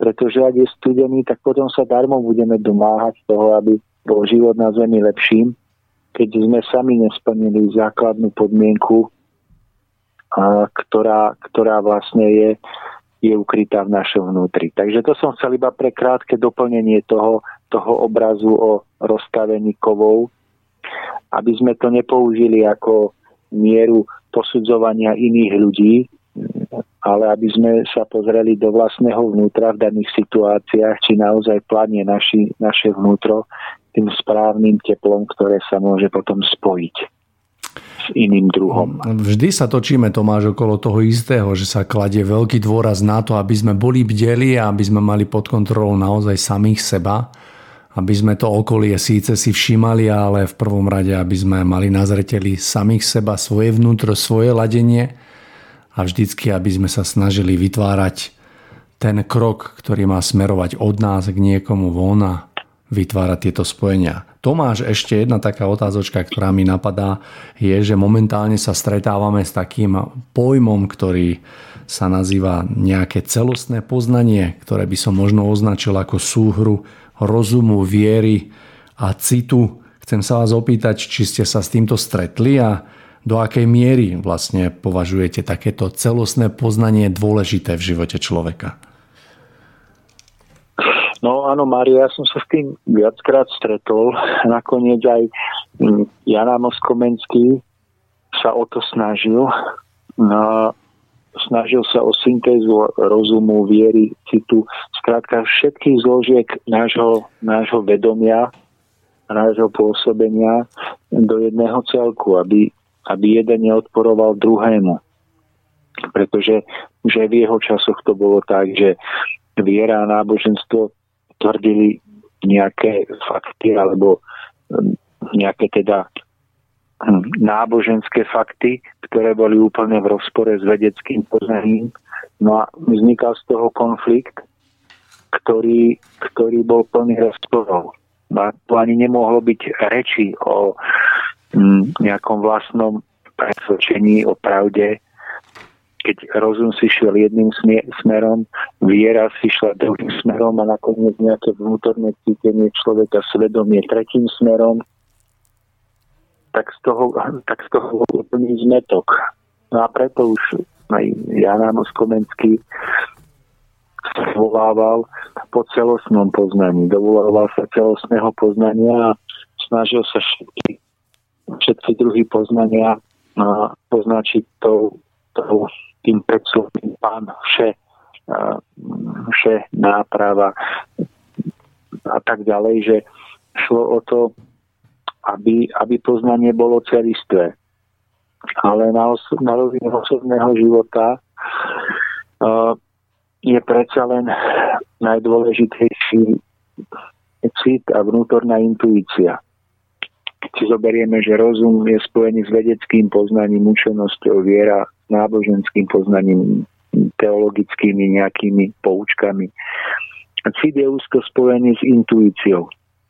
No tak na rovine osobného života sa ten vzorec trochu mení, pretože no, nedriedka sa človek dostáva do situácií, že nemôže zlúčiť rozum a cit z toho ľudského hľadiska, pretože napríklad a, rozum vám povie, že máte napríklad chorú matku tak rozum vám povie, tak je to neekonomické, musel by si stratiť zamestnanie, ja neviem, odísť zo zamestnania, stratiť príjem, odsťahovať sa ku nej a tam je niekde pomáhať. Je to neekonomické, takže, no, takže no, asi by bolo lepšie dať tú svoju maminku niekde do starobinca. Ale máte potom cít alebo intuíciu, ktorá častokrát v úplnom protiklade s tým, čo je rozumné a racionálne. A tá vám povie, že nerieš nejaké vedecké alebo nejaké takéto tie zdôvodnenia, že čo je dobré, čo je ekonomické, pretože, pretože ide o živý vzťah. Ide o to, že napríklad človek voči matke prežije vo vzťahu k matke prežije lásku, uvedomí si, čo pre neho v živote spravila a tak si uvedomí, že hoci je to neekonomické, hoci mu to môže zmeniť život, že do toho starobinca jednoducho nevstrčí. A že jej bude nejakým spôsobom pomáhať, pokiaľ môže. No a tu vzniká rozpor medzi tým, čo je racionálne, čo je výhodné rozumovo a tým, čo je správne v súlade so svedomím. No v takýchto prípadoch ja vo svojom živote odporúčam konať v súlade s, jednoducho s intuíciou, konať v súlade s citom. Lebo to môže byť aj v inom, že hm, vnímate, že by ste mali ísť nejakou cestou a robiť nejakú prácu, nie, niečomu sa venovať. No ale pozriete si do štatistík a tie vám povedia, že v tomto odbore sa jednoducho zamestnať nemôžete, pretože sa neuživíte alebo chcete nejaký projekt rozbehnúť a každý vám povie, to je úplná strata času, pretože je nereálne sa týmto živiť. No a ak vy predsa len vo svojom vnútri vnímate, že vy ste to dokázali robiť s nadšením, s radosťou, s láskou, tak sa môže stať, že naproti všetkým predpokladom a negatívnym uh, štatistikám sa do toho vložíte, alebo budete dôverovať svojmu, svojmu svedomiu. A vy možno ako jeden z tisícky alebo z milióna dokážete v tomto smere preraziť a dokážete sa nie len, dajme tomu, uživiť, ale dokážete byť skutočne užitočný.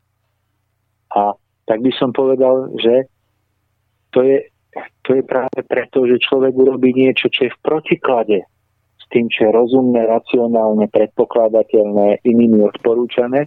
Urobí to len preto, že mu to hovorí jeho svedomie a urobí správne. Takže pokiaľ sa to dá, tak je dobré zosúľadiť rozum, vieru, náboženské presvedčenie a cit. Ale sú mnohé situácie na rovine osobného života, kde sa musíme rozhodovať okamžite a kde je skutočne z dlhodobého hľadiska správne to, čo nie je rozumné a racionálne. Ale čo až s odstupom času vyhodnotíme ako skutočne správne pre celkový vývoj aj nášho ducha, ale aj dajme tomu toho vzťahu. Takže, takže takto by som to Mário vnímal. Ukazuje sa naozaj veľký význam práve tejto súhry, týchto zložiek, ktorí ste pomenovali práve v živote človeka. Zároveň by som aj zdôraznil, aby sme nestratili tú schopnosť, pretože naozaj platí, že v mnohých životných situáciách dokáže byť e, ako keby ten smer, ktorý určí cit v úplnom rozpore s tým, čo nám povie náš rozum a aby sme vždy jednoducho dokázali rozlíšiť, ktorým smerom sa vydať a dokázali tak jednoducho nájsť vždycky tú správnu cestu. Tomáš, hodina 16 je za nami, naša relácia sa pomaly, ale isto blíži ku koncu.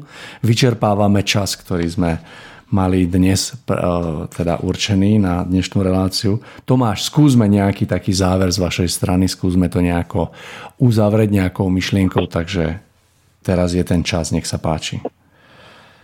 No Mário, tak nič veľké na záver. Žiadny príhovor k slovenskému národu, ale ja by som iba veľmi jednoducho poďakoval zase za, za váš čas.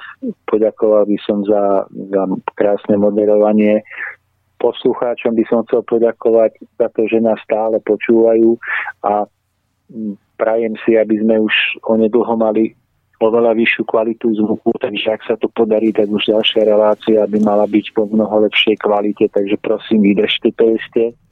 No a vážení milí poslucháči, pokúste sa tieto slova z našej relácie vnímať v obrazoch, pokúste sa pochopiť v obrazoch, čo som týmto všetkým chcel povedať, čo sme s Máriom chceli vlastne povedať, aby, aby ovocie, ktoré vznikne z tejto našej relácie a vôbec našich relácií ako takých, nebola iba súhra myšlienok, ktoré si zapíšete na papier, ale aby ovocím týchto relácií bolo skutočne správne duchovné vyladenie každého z nás v ústretí, v ústretí nahor to sa musí prejaviť radosťou a nadšeným prí, prívalom energie a túžby po vytvorení niečoho veľkého, niečoho krásneho na tejto zemi. To by som si prial a prial by som si, aby otvorenosť ducha, otvorenosť mysle bola najväčším významenaním každého, komu sa to podarí. Tomáš, na samotný záver by som sa aj ja chcel poďakovať, že ste si našli čas a že ste boli zase opäť ochotní sa podeliť o vaše vlastné myšlienky a úvahy na tak krásnu tému, ako je téma ľudia v znamení kríža. Rovnako by som chcel, milí poslucháči, vás akoby vyzvať, pokiaľ vyvstali nejaké otázky, prípadne, že by ste chceli vyjadriť svoj názor. Nebojte sa zamailovať Mário Kováčik seznam CZ alebo tomášlajmon.gmail.com Vrátime sa k vašim otázkam a podnetom na začiatku ďalšej relácie. No a už len pripomeniem, že nás nevypínajte, pretože po peknej skladbe, ktorá bude opäť v podaní Tomáša, bude následovať slúbená poviedka Milana Igora Chovana s názvom Prečo sa sír spod Salatina stal chýrnym v podaní Roberta Čunderlika. To je od nás, milí poslucháči, na dnes všetko. Verím, že myšlienky, ktoré tu boli rozvité, sa nám bude všetkým spoločne dariť, postupne naplňať a že tak postupne budeme spoločne vytvárať krajšiu a lepšiu budúcnosť, ktorá zase prinesie množstvo radosti a šťastia do našich životov. Takže veľmi sa na to teším. Želám vám krásny večer a ešte svetlom prežiarené dni. Takže do skorého počutia.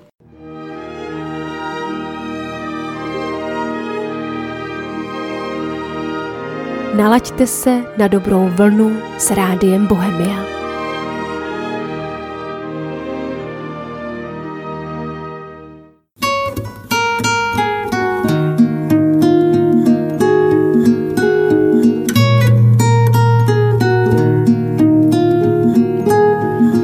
V tieni skál tížko stál starý strom jeho kráse úctu vzdal král. Vetvy pevné, vstýčené, listě krásnou zeleňou sfarbené. Každý pútnik sklonil tvár, keď pred týmto stromom z úctou stál. Keď však raz nastal čas jesenný, krásny strom stratil jas farebný. ktorý všetko dal, farby krásne, žiarivé, stromu vzal. Kopí lístia na cestách, zmieta v smútku jesennom, dážďa prach. V hladine jazernej opodiaľ uzrel v tom krásny strom svoju tvár. Zvolal hľa, som samotár, veď to nie je moja krásna tvár. Udri blesk a hneď ma spá, z koho krása oprchne, toho láme žiaľ a tak strom s výrazom bezradný. Upel zrak k dialavám vzdialený. Smútok chcel mu všetko vziať, keď v tom dúhu v nebesách uzrel stáť. Zvolal vráť mi farieb jas, nech smiem opäť žiariť krásou krás. Keď to dúha vznešená začula svoju tvár k nížinám upela. Riekla tvoja sila strom nie je v lísti, ale hĺbke koreňom. V nich je múdrosť vznešená, tá je viac než koruna zelená. V nich je múdrosť vznešená, tá je viac než koruna zelená. A tak strom konečne zahambene pochopil, na čom v živote skutočne záleží. Od tých čias si už nechcel farbiť svoje lístie, ktoré môže odviať ľahký závan vetra, ale ctil si pevnosť svojich koreňov. Veď hoci ich nevidieť, sú to práve oni, v ktorých je ukrytá jeho sila, múdrosť a trvácnosť. A král, keď obchádzal okolo miesta, kde strom rástol, vždy zosadol z konia, aby vzdal úctu múdrosti, ktorú strom našiel a rozdával.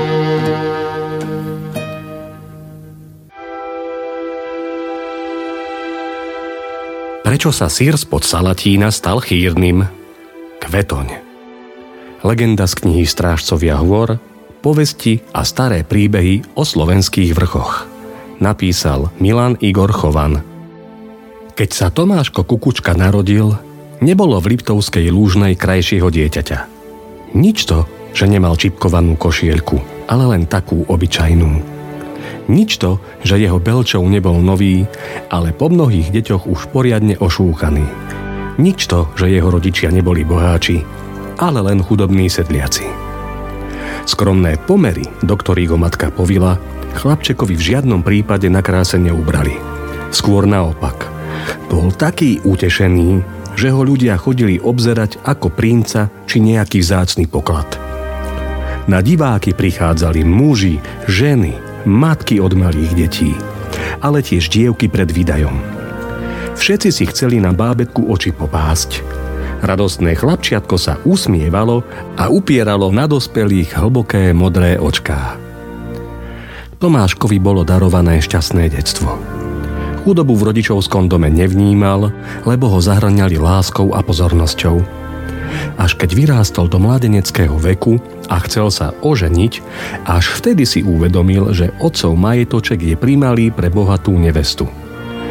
Ale aj tento raz stála šťastená na jeho strane Urastený mládenec sa totiž aj ctenému pánovi tesťovi zapáčil a tak sa stalo, že Tomáš Kukučka, syn chudobných, no poctivých rodičov, vošiel do stavu manželského s Marínou Veselovskou, bohatou šoltískou dcérou. Šoltístvo, teda dedičné richtárstvo, získal nevestin otec Juraj Veselovský od samotného ctihodného veľkomožného pána Štefana Tekeliho, čo z mesta Kežmarok pochádzal. Juraj Veselovský sa v práci Richtára dobre vyznal, veď sám pochádzal zo šoltýskej rodiny z obce Veselé na Orave. V jeho prípade teda šľachtic Štefan Tökeli nekupoval mačku vo vreci. Lepšieho predáka a lokátora novej obce by sotva kde našiel. Juraj Veselovský poverenie osídliť Lúžňanskú dolinu rád prijal a pánovi prislúbil statočnú a vernú službu. Všeobecne vážený úrad dobre vynášal, no vyplývali z neho i nemalé povinnosti. Šoltís musel spravovať obec, získavať nových osadníkov, vyberať feudálnu rentu a dane, súdiť drobnejšie spory a hlavne byť neustále po ruke pánovi. Odmenou za službu mu bol dom, vlastná pôda, právo rybolovu a poľovačky, trhové právo, právo výseku mesa, právo krčmy a mlyna a samozrejme i spokojnosť jeho rodiny. Lúžňanský chotár, rozdelený na 25 usadlostí záremkov, oplýval úrodnou pôdou i lúkami a lesmi s množstvom lovnej zvery, preto v novej obci pribúdali pristahovalci. Aj kukučkovci prišli do Lúžnej za vidinou dobrého živobytia v nádeji, že v krásnom kraji prežijú šťastný život – s láskou vychovávali svojho syna, dúfajúc, že sa v dedine dobre zapíše. A tak sa aj stalo, lebo Tomáš ženbou veľa získal. Okrem lásky peknej devy aj vplyvného testia. Mladomanželia mali o spoločnej budúcnosti vlastné predstavy. Mohli však spoločne snívať len do svadby. Otec nevesty totiž hneď po veselici usporiadal veci po svojom. S nikým sa neradil ani nejednal, len Tomášovi ráno očistom pripomenul. Budete bývať u nás. Tu vám bude najlepšie. A ty, zaď môj, ak sa chceš rúče držať a mňa poslúchať, získaš mnoho, to mi ver. Moje tesťovstvo ti pridá na vážnosti i majetku. Tomáš Kukučka chtiac nechtiac súhlasil a nasťahoval sa do Richtárovho domu. Tam, ako ináč, pán tesť rozkazoval. A to nie len čeľadi. Poslúchať ho museli všetci za radom, členov rodiny nevynímajúc. Tomáško raz dva pochopil, čo to znamená žiť na prístupkoch. Na tesťovskom grunte bol iba paholkom bez vlastného slova. Pomery sa nezmenili ani vtedy, keď do domu pribudol vnúčik. Novopečený starý otec síce až vyskakoval od radosti, ale do mladých sa starať neprestal. I naďalej trímal gazdovstvo pevne vo svojich rukách a o všetkom rozhodoval sám. Hádam to spočiatku bolo aj dobré, lebo prísnosť a poriadok musí byť. Ale keď už mal Tomáš vlastnú rodinu, jemu prináležalo o jej osude rozhodovať. Nuž čo, držal Tomáš jazyk za zubami a tesťovi v ničom neodporoval. Dúfal, že sa mu čoskoro podarí našetriť dosť peňazí na vlastný dom potom už bude pokoj. No peniažky nepribúdali tak, ako by mu za jeho prácu patrilo. Richtár Veselovský vedel o zámere mladých osamostatnica. Nezazlieval im to, veď dobré stáť na vlastných nohách, lenže bol tu háčik. Zať Tomáš mal totiž zlaté ruky. Čoho sa chytil, to slávilo úspech. Všetko ako by mu kvitlo pod rukami. A takého prepustiť z domu? Nie. Richtár si chcel schopného zaťa udržať domácnosti čo najdlhšie. Ale mladému kukučkovi sa trpezlivosť míňala. Napokon si zákonite povedal, že už dosť. Dozrelo v ňom rozhodnutie. Odíde na saláš baču robiť. Tam zarobí viac a bude mať konečne slobodnú myseľ. Pustil sa Tomáš po svojom. Hrdému pánovi tesťovi to samozrejme nebolo po vôli. Veď akože, Zať odišiel, ani dovolenie si od pána domu nepýtal. To veru nebolo v poriadku. Juraj Veselovský sa od tej chvíle správal k Tomášovi odmerane. Robil urazeného a čakal na ospravedlnenie, no Kukučka sa nemienil pokoriť. Dúfal, že časom tesť povolí. Aj to vyzeralo nádejne, až kým Richtár pri nedelnom stole nevyhlásil. Nemyslí si, Tomáško, že ma preskočíš. Obanuješ ty, že si sa odo mňa odtisol. Príde čas, že ma budeš ešte prosiť. Uvidíš. Tomáš mlčky prežrel horkú slinu, keď po obede opustil dom a vykročil pod Salatín. Cestou mu tesťové príkre slová vírili v hlave. Rozhutoval, čo urobiť. Ako sa s ním udobriť a nestratiť pritom vlastnú tvár. Prišli ste, báča. Dáko za včasu idete. Čakali sme vás neskôr. Tomáš si utrie pod z čela kývne hlavou na pozdrav a opýta sa. Cipro, košiar ste preniesli, ako som kázal? Hej, a prístrešok je hotový? Nocúvať budete teraz pri čriede. A s drúkmi po ruke. Medveď sa už nesmie hostiť na našich ovečkách. Žiaden strach, bača náš, všetko sme vykonali tak, ako ste kázali. Len Páľo, čo je s ním? Hm, veď viete. Zasa chce ísť večer za frajerkou, však? Chce, prikývne Cipro a s úškrnom na tvári dodá. A bude tam až do rána. Nech ide, ak mu je vôľa. Robotu však musí mať do večera hotovú a na svitaní pri ovciach nesmie chýbať. A ty, Cipro, budeš strážiť za ňo? Balach Ciprián hodí rukou. A koľko razy už tak bolo? Tebe neprekážajú paľové nočné potulky, ubezpečuje sa Tomáš. A čo mám s ním robiť, keď mu za dorkou srdce piští? Nájdem si frajerku i ja a budeme si kvit. No ešte to, zahámuje ho Tomáš.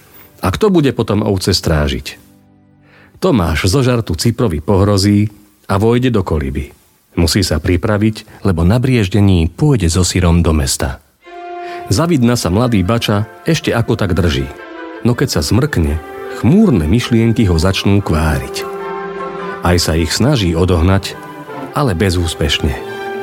Chce zabudnúť na trápenie duše, preto znova skontroluje tovar na zajtrajší trh. Z dlhej chvíle sa pustí upratovať kolibu.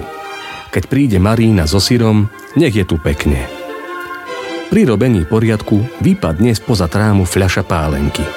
Skotúľa sa Tomášovi rovno k nohám. Ech, koťuhy balaské, veď ja vám dám, trúnok predo mnou skrývať, rozhorčí sa bača. Tekutina sa pri prúdkom pohybe spení.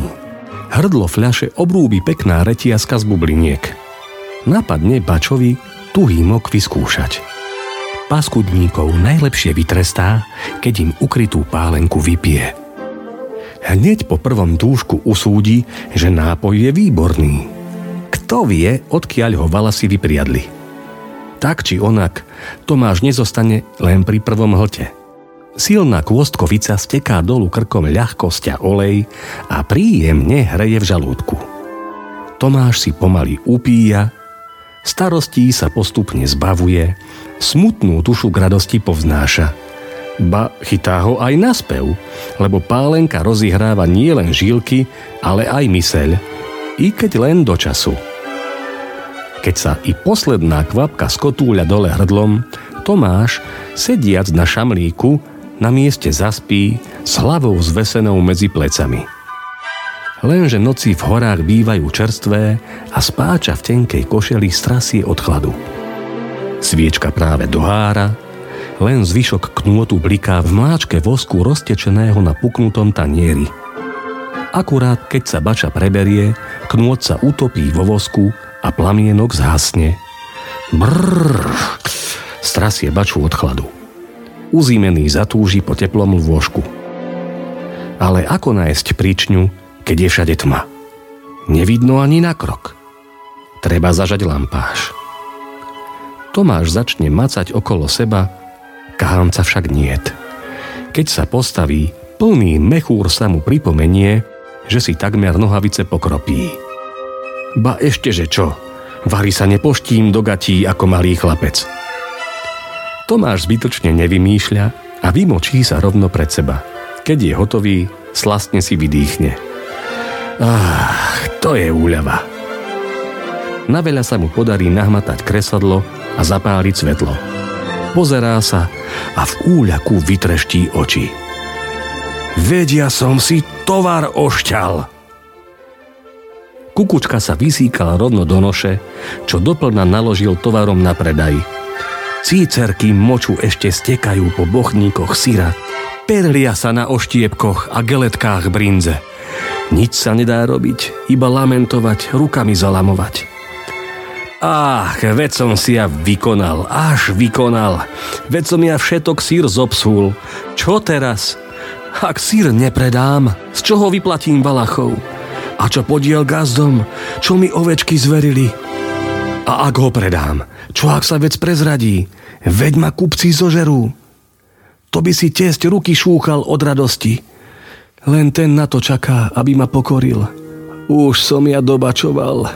Ej, keby sa to dalo vrátiť späť. Pri neutíchajúcom horekovaní ho zastihne svitanie. Ak chce na trh, treba sa mu poberať, lebo do Ružomberka je ďaleká cesta. Výjde zúfalý Tomáš pred kolibu, pobehuje ako zbláznený. Čo má robiť? Má ísť s osíkaným syrom na jarmok? Alebo si má radšej nejakú výhovorku pre gazdov a valachov hľadať? Tu mu padne pohľad na vrchol Salatína. Marí sa mu, alebo mu naozaj čosi šepká, že práve z hrdej hory príde spása – Obráti sa zronený bača vrchu a začne prosíkať. Kvetoň, strážca Salatína, či ma počuješ? Či znáš, čo sa mi stalo? Ach, pomôž mi, nešťastníkovi, v mojom trápení, lebo ak nie, veď vieš, čo ma čaká, ak v dedine zvedia o mojom skutku. Kvetoň v širokom kvetovanom rúchu vystúpi zo Salatína a vraví – Poznám ťa, Tomáš Kukučka, od malička. Rád som na teba hľadel, keď ťa vetrík v plachietke kolísal, zakiaľ tvoji rodičia seno hrabali. Bol si pekným dieťaťom nielen pre ľudí, lež páčil si sa aj lesným výlam. Neraz ti ozdobili hlavku neviditeľným benčekom. Často ti odháňali mušky z tváre, aby ťa nebudili zo sladkého spánku. Vyrástol si Tomáš a stal si sa dobrým človekom. Preto ti pomôžem. Hej, či ozaj? Úfa si bača. Tak, prikývne kvetoň a pokračuje. Pomôžem ti so syrom, ale ty mi musíš slúbiť, že sa už neopieš. Uži vždy len toľko, čo ti osoží, nie viac. Sľubuješ? Mladý lúžňan horlivo prikyvuje a s otvorenými ústami čaká, čo mu kvetoň nakáže. Nuž čuj, Tomáš, čo ti poradím. Ty už so syrom nič nerob. Len ho vezmi na jarmok a predávaj akoby nič. Sám uvidíš výsledok. Kvetoňov obraz po týchto slovách zmizne. Darmo Tomáš po ňom očami pasie, zbytočne si hlasivky námáha – iba čo volaním ruší vtáčatá vítajúce vychádzajúce slnko. Napokon sa spoľahne na slovo bytostného ochrancu hory. Krásny je pohľad na nízkotatranský salatín, vyšperkovaný rozkvitnutými letnými kvetmi na lúkach, poľanách a holiach. Tomáš si až teraz uvedomí, prečo dostal kvetoň, ochranca hory svoje meno. Práve kvôli tunajšej prekrásnej a pestrej kvetene – Dobrá rada je tiež ako krásny kvet, ktorý poteší aj v najväčšom trápení. S vierou v dobrotu a múdrosť kvetoňa kráča mladý kukučka popod Salatín, Maguru a Bránkov cez Hučiaky a Ludrovskú dolinu do mesta Ružomberka. Ponáhľa sa väčšmi než inokedy, lebo chce mať tú patáliu čím skôr za sebou. Aspoň dnešný deň šťastlivo prežiť a potom už dáko bude. Na ružomberskom rínku sa pomaly schádzajú trhovníci. Aj Tomáš povykladá svoj tovar, s malou dušičkou čaká, čo sa bude diať. Srdce mu od strachu až bubnuje, keď k jeho stánku predstúpia prví zákazníci. Berú sír do rúk, prevracajú ho, obzerajú, ovoniavajú. Tomáša obchádzajú mrákoty. Ach, Už nadišla moja posledná hodina. Teraz ma vykričia, zosmiešnia, alebo nebodaj izbijú. Neklesaj na duchu a ver v úspech. Ozve sa od Salatína hlas, ktorý okrem zúfalého baču nepočuje nik. Pri kukučkovom stole je už poriadna kopa ľudí. Strkajú sa a tlačia. Dopredu sa pretisne urastený ľubčianský kováč. Odkiaľ je ten sír? Spýta sa. Spod Salatína, odvetí Tomáš. Možno ho ochutnať. Pravda, že hm, nech sa páči. Kováč si odkrojí kúsok, vloží do úst a požuje. Sústo nielenže krásne vrždí pod zubami, ale aj výborne chutí. Ľubčianskému majstrovi len tak sliny tečú. Ľudia, to je dobrota. Z takého chutného syra som ešte nejedol. Ukážte, dajte ochutnať. Naťahujú ruky ďalší záujemcovia. Po koštovke ľudia rozchytali všetok sír. Tomášovi zostala prázdna noša, ale na dôvažok aj ťažký mešec a ľahké srdce. Presne naopak ako pred jarmokom. Vďaka Kvetoňovi všetko dobre dopadlo. Na ďalšom trhu sa lúžňanský bača postavil medzi trhovníkov bez strachu. Tento raz bol sír v poriadku, čerstvúčký a čistúčký, ako sa patrí. No čo sa vám nestalo? Bača Tomáš, a z toho druhého nemáte? Pýtajú sa ľudia. Z ktorého druhého? Mám len tento. No preca z toho, čo ste minule predávali, z toho lahodného, čo sa priam na jazyku rozplýval. Júj, to bol sír, sladúčký sťamet a tá vôňa. Prezradte, ako to robíte. Tomáša od prekvapenia takmer posadilo. Rýchlo zahovoril rozpaky. Veď tento je taký istý. Bá, nie. Ten minule bol oveľa lepší. Z toho prineste. Radi priplatíme. Bača Kukučka bol z toho zážitku celkom popletený. Nešlo mu do hlavy, že ošťatý sír ľuďom chutil. Naozaj mal výnimočnú chuť? Posúdiť nemohol, lebo sám ho nechutnal, bo mu pri pomyslení na také, čo si žalúdok zdvihlo. Že by si zákazníci blázna z neho robili? Nemožné. Natoľko by sa pretvárovať nedokázali. Ako áno, ako nie, trhovníci sa salatínskeho očkovaného syra dožadovali stále horlivejšie. Radili Bačovi, aby na budúce bez neho ani nechodil. Čo mal chudák Tomáš robiť? voľky, nevoľky musel svoj syr znova dochutiť obsahom vlastného mechúra. Ak by tak neurobil, nemohol by sa na jarmoku ani ukázať, lebo by ho hádam aj z kože zodrali. Jaj, keby tí vedeli, čo je vo veci, ruky, nohy by mu polámali. Salatínsky sír sa stal čoskoro chýrnym. Bača Kukučka sa takmer nemusel na jarmok umúvať, lebo ľudia chodili za syrom až na salaš pod Salatínom. Kvetoňová pomoc priniesla všeobecnú spokojnosť.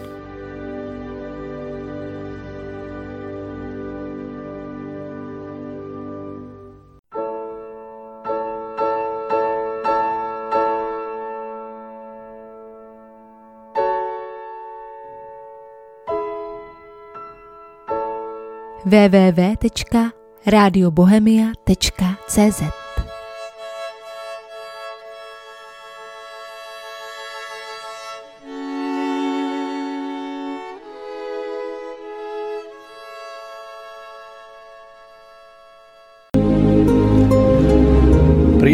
večer želám všetkým poslucháčom Rádia Slobodný vysielač. Dnes máme piatok 12.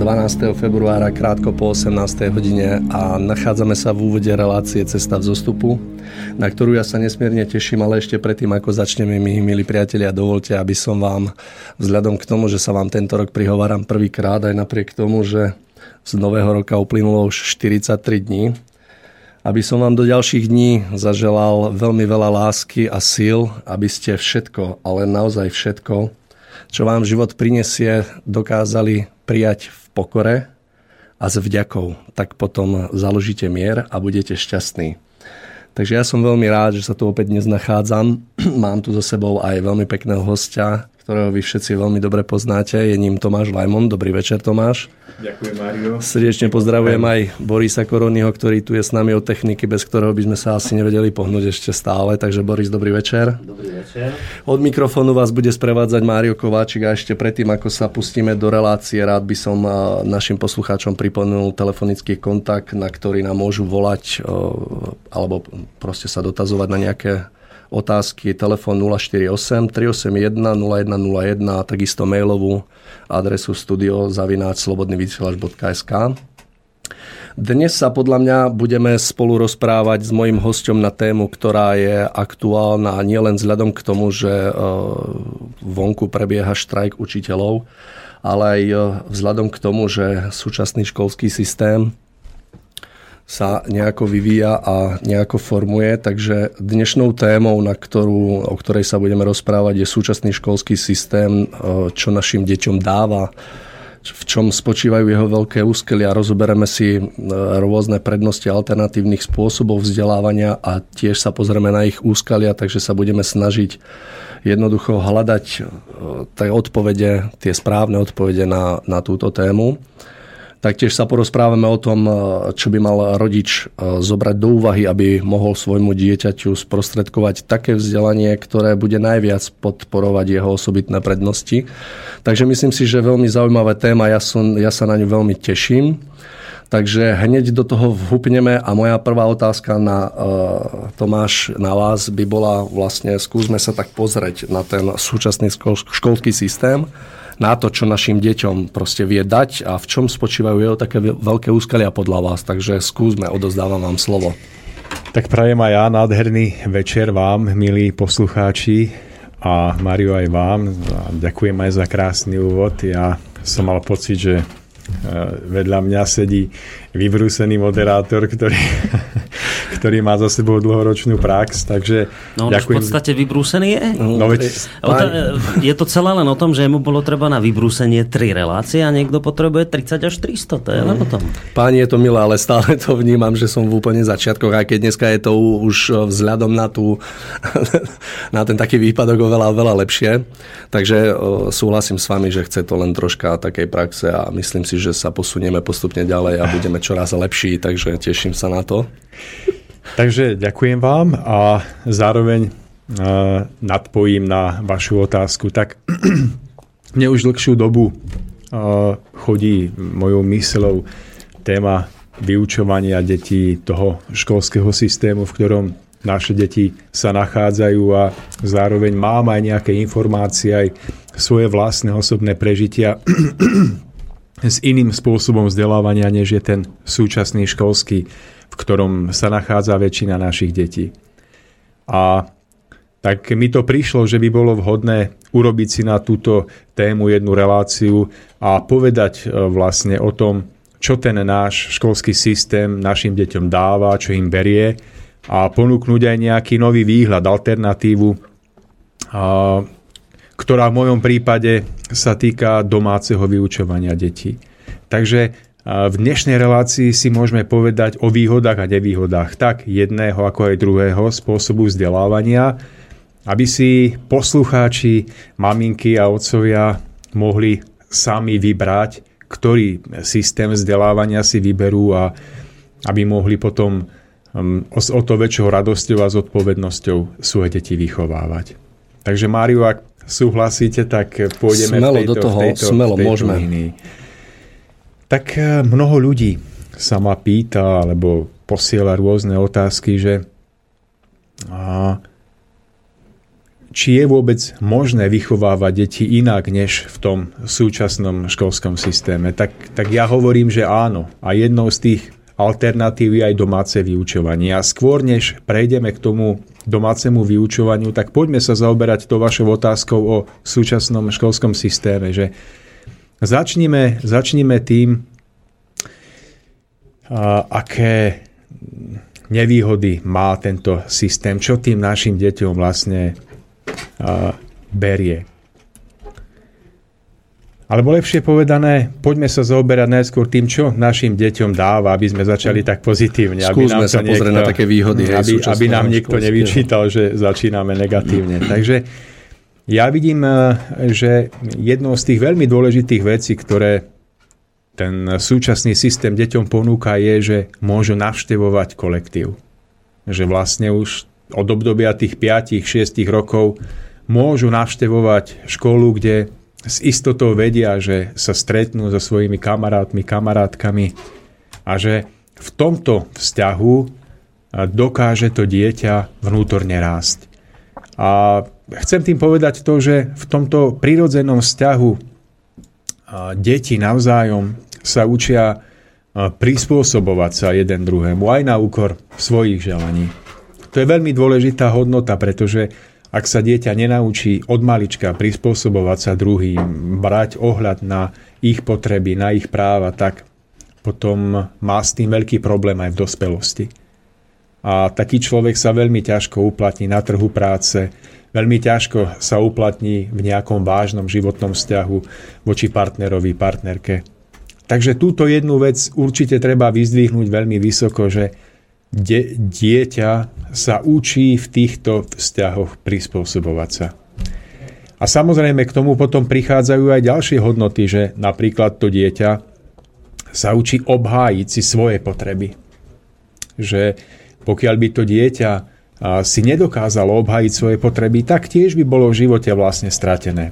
A tým, že v tých vzťahoch sa nachádza, že sa niekedy dieťa s dieťaťom naťahujú o nejakú hračku, je to z nášho pohľadu dospelých ľudí nejaká banalita. Ale e, z pohľadu tých detí je to tak dôležité ako pre nás nejaká veľká vec, ktorú považujeme za dôležitú, napríklad auto, alebo byt, alebo čokoľvek iné. A to dieťa má možnosť sa tam v takýchto malilinkých veciach, pre nás ešte akoby banálnych, učiť obhájiť svoje potreby. A samozrejme prichádza k tomu potom aj tá veľmi dôležitá vec, že dieťa sa učí poznávať pravú hodnotu e, priateľstva. Neviem ako vy, Mário, ale ja si spomínam na svoje detstvo a pamätám sa aj na to, aký dobrý pocit vo mne vyvolávalo to, že ide medzi kamarátov, kamarátky, že sa budeme spolu hrať, že ma niekto príjme do kolektívu, že ja môžem byť súčasťou nie, nie, niečoho ako nejakého celku. A že tento vnem priateľstva je veľmi dôležitou hodnotou, ktorú potrebuje dieťa prežívať, aby, aby malo radosť zo života, aby cítilo, že krásne to ním púzuje, že jeho život je naplnený. To ste asi aj vy prežili. Však, ja súhlasím plne s, s vami, pretože ja naozaj, keď sa pozriem späť e, na tie školské časy a tie roky, čo sme spolu prežili, e, skôr tak intenzívne, intenzívnejšie tá stredná škola, môžem povedať, že my máme už stretnutie za sebou po 20 rokoch, teda sa konalo 4 krát a myslím si, že sme veľmi skvelá partia dodnes, veľmi sa tešíme naozaj po tých 5 rokoch, že sa stretneme že vlastne posedíme, porozprávame čo nové a tak ďalej. Máme možnosť vidieť, ako spoločne starneme. Ako mladnete. Je to, hej, je to už 20 rokov, človek by to ani nepovedal, ako ten čas letí. Ale súhlasím s vami, pretože naozaj tieto prežitia sú veľmi, veľmi krásne a myslím si, že tam sa vytvára hodnota tých skutočných priateľstiev, ktoré potom, ak pretrvávajú aj naďalej, že tí ľudia, ja môžem povedať, že mám akoby taký jeden vzťah, e, kde môj akože kamarát je spolu alebo vedľa mňa od škôlky celú základnú školu, dokonca sme prežili strednú školu, vojnu a dodnes sme vedľa seba. Je to veľmi, veľmi pekné, že, že sme to dokázali vlastne potiahnuť, aj keď z toho množstva je to jeden, ale aj napriek tomu si to veľmi vážim. Takže súhlasím s vami, je to ako vnímam to úplne rovnako ako vy. Ja, že poviete, že sa tešíte z toho, že dvakrát ste spolu boli v osmaci. ani, ani ale... to nie, ale spoločné máme to, že nás vlastná triedna profesorka dala v štvrtom ročníku prepadnúť oboch hej, z jej vlastného predmetu, takže sme spoločne potom absolvovali reparát v auguste a v septembri vlastne maturity. No mne sa to podarilo úspešne, jemu žiaľ nie, on to dokončoval asi 10 rokov potom, ale úspešne to, úspešne to zvládol, hej, je to také korenie. Ja sa dneska na tom stretnutí s vlastnou triednou profesorkou na to veľmi zabavím, hej. On jej neodpustil ešte, ale ja už áno. áno tak, tak som sa skoro trafil, áno. Dobre, budem pokračovať v tej téme. Takže veľmi dôležitou hodnotou, ktorú sa deti naučia, ktorú si osvoja je ďalej, že sa učia riešiť konflikty. To je taká tiež akoby zdanlivo banalita, ale uvedomte si, Máriu, aké je dôležité, že dieťa sa v tých vzťahoch učí riešiť problémy, ktoré si vytvorí alebo ktoré mu vytvoria priatelia. Je to veľmi dôležité, pretože všimnite si, ako my rodičia zvykneme niekedy zasahovať do výchovy našich detí. Máme dve deti napríklad, dceru a syna, medzi sebou sa poškriepia kvôli niečomu a jeden z nich príde ocko a maminka a pomô- pomôž mi alebo pomôžte mi, lebo túto brat mi urobil to. A čo robíme my rodičia? No, skočíme do toho a ideme robiť poriadky. A ono funguje to tak, že my naozaj mnohokrát vyriešime ten problém medzi synom a dcerou, ale tie deti sa to nenaučia riešiť. A potom príde taká situácia, že rodičia z tejto zeme odídu a deti sa do roka a do dňa tak pohádajú a tak poškriepia, že si nevedia prísť meno. To je jedno napríklad kvôli majetkom po rodičoch a podobne. Ale v mnohých prípadoch je koren tohoto problému ukrytý v tom, že rodičia boli tým tmelom, ktorý spájal súrodencov. A tiež v tom, že tí rodičia si neuvedomili, že ich úloha nie je rozdeľovať a robiť poriadky medzi deťmi, ale že ich úloha je v tom, naučiť deti samostatne riešiť ich problémy. To keď vás tak počúvam, tak to som mal v živote veľké šťastie, pretože my sme boli s bratom nútení, jednak, že sme tie problémy aj vytvárali hodne, ale boli sme ich nútení aj riešiť, aj bez toho zásahu, zásahu rodičov, pretože otec to priešil vždycky tak stručne. Ručne, stručne. Hej, ale my sme boli nútení naozaj ich riešiť, takže ako je pravdy na čo na tom. Ale dôležité je aj to, že napríklad tie deti sa medzi sebou poškriepia, že naozaj je niekedy krik, dokonca možno v niektorých rodinách, kde tu padne aj nejaká tá facka medzi deťmi, alebo akokoľvek to riešia, ja neviem. Ale dôležité je to, že oni sa v tomto prirodzenom vzťahu a v prirodzenom napätí vyformujú, vybrúsia. Čiže tam sa prirodzene vyformuje autorita medzi tými deťmi, nejaká prirodzená hierarchia, buď daná vnútornou zrelosťou detí, alebo vekom, ale je prirodzené, že deti si na tú prirodzenú hierarchiu, ktorú si medzi sebou vytvoria, zvyknú a rešpektujú ju. A toto je pre ne dôležitejšie ako to, že rodič medzi nich vstúpi a urobí tam nejakým násilným spôsobom poriadok. Takže Mário, v tomto vidím tie obrovské veľké výhody toho, že dieťa smie navštevovať kolektív. A áno, priznávam a uznávam, že práve škola či už je to škôlka, alebo potom neskôr základná, stredná škola, že ponúkajú deťom túto veľkú šancu sa stretávať a duševne aj, aj navonok vlastne dozrievať a rásť. Vidíte tam ešte podľa vás, Tomáš, nejakú takú ešte inú výhodu toho, že čo, alebo to, to, tohto spôsobu, ktorým momentálne vzdelávame naše deti, alebo respektíve tým, tým, ten najviac zaužívaný spôsob, akým ano, je školský ano. systém. Okrem tejto výhody, ktorú ste tak rozobral, je podľa vás tam ešte nejaká výhoda, alebo... No tak e, zase mi vypadli slúchatka, kontakt trošku, ja si ho napravím. Lebo ja sa, milí poslucháči, počujem tak pol na pol. Takže ja chvíľku hovorím do ticha a ideme to napraviť spoločne. Pracujeme na tom. Už by to malo byť OK. Áno, je to, je to vynikajúce. Výborné, Ďakujem, pán Koroni. Je opäť, to, opäť. Je to opäť. A to si predstavte, že Boris nás tu chcel nechať už samých. No to by dopadlo. To je... ja som rád, Boris. To sú konšpirácie. To sú hotové konšpirácie. To, teórie. To si vás takto chceme chytiť, viete, aby, aby ste to zdieľali s nami. Žartujem. Takže pokračujeme ďalej, Mario. Tak na vašu otázku, že či vidím v tom aj nejaké iné výhody, tak, tak odpovedám, že áno. A ďalšou z tých veľmi dôležitých výhod je tá, že dieťa sa učí zmyslu pre povinnosť a poriadok. Aj, o, aj o, toto sa nám môže zdať, že je to pre nás niečím, čo je možno normálne. Samozrejme, možno preto, že sme boli vychovávaní v dobe, kedy naši rodičia museli chodiť do práce a každý mal prácu. My sme už od detstva, od malička boli brávaní do jasličiek, do škôlok, do škôl a tam sme si na to zvykli.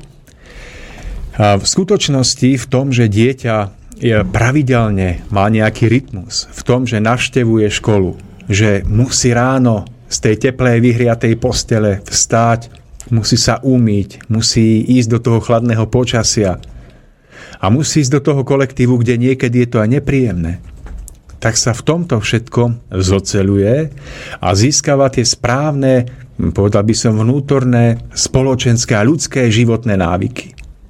To znamená, že takémuto dieťaťu e, nebude problémom v budúcnosti ráno o 4. o 5. vstať a ísť do práce a zarobiť nejaké peniaze pre seba, pre rodinu. A ďalšou veľmi dôležitou vecou je jednak ten e, zmysel pre povinnosť, ale aj e, zmysel pre poriadok v tom smere, že to dieťa má nejaké úlohy, ktoré po príchode domov spracováva, venuje sa im a učí sa, že ten život nie je možný bez nejakých povinností. A v tomto vidím tiež jednu takú veľmi, veľmi dôležitú vec, e, ktorá obohacuje naše deti. Druhá alebo tretia veľmi dôležitá vec z môjho pohľadu je tá, že dieťa sa v škole učí rešpektovať autoritu. Vy ako bývalý policajt asi o tom viete, že, že nerešpektovať autoritu v policajnej hierarchii znamená buď okamžitá výpoveď alebo nejakým spôsobom naštrbenie fungovania toho oddelenia, ale je to veľmi dôležitá vec. No súhlasím s vami, ale naozaj v každom prípade, pokiaľ človek sa raz dostane do pozície, že túto autoritu sa rozhodne nejako nerešpektovať, tak minimálne, minimálne si tú cestu, aj tak nie, že nechcem povedať, že stiaží, ale ale ako keby je viacej klukatá. takže, takže je to, je to zaujímavé potom veľmi, z vlastnej skúsenosti viem, takže Samozrejme, nie je to iba o tom, že rešpektovať autoritu, pretože nám niekto povie, toto je pani učiteľka a ty ju budeš počúvať.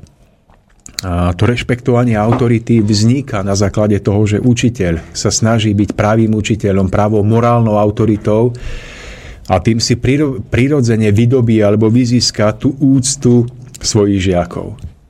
A to, že dieťa v škole smie pozorovať učiteľa, ktorého si smie vážiť, a nehovorím, že sa to stáva vždy, ale malo by sa to stávať vždy, tak v tom dieťati sa rozvíja ten prirodzený vnútorný popút rešpektovať autoritu. A je to veľmi dôležitý vklad pre život človeka.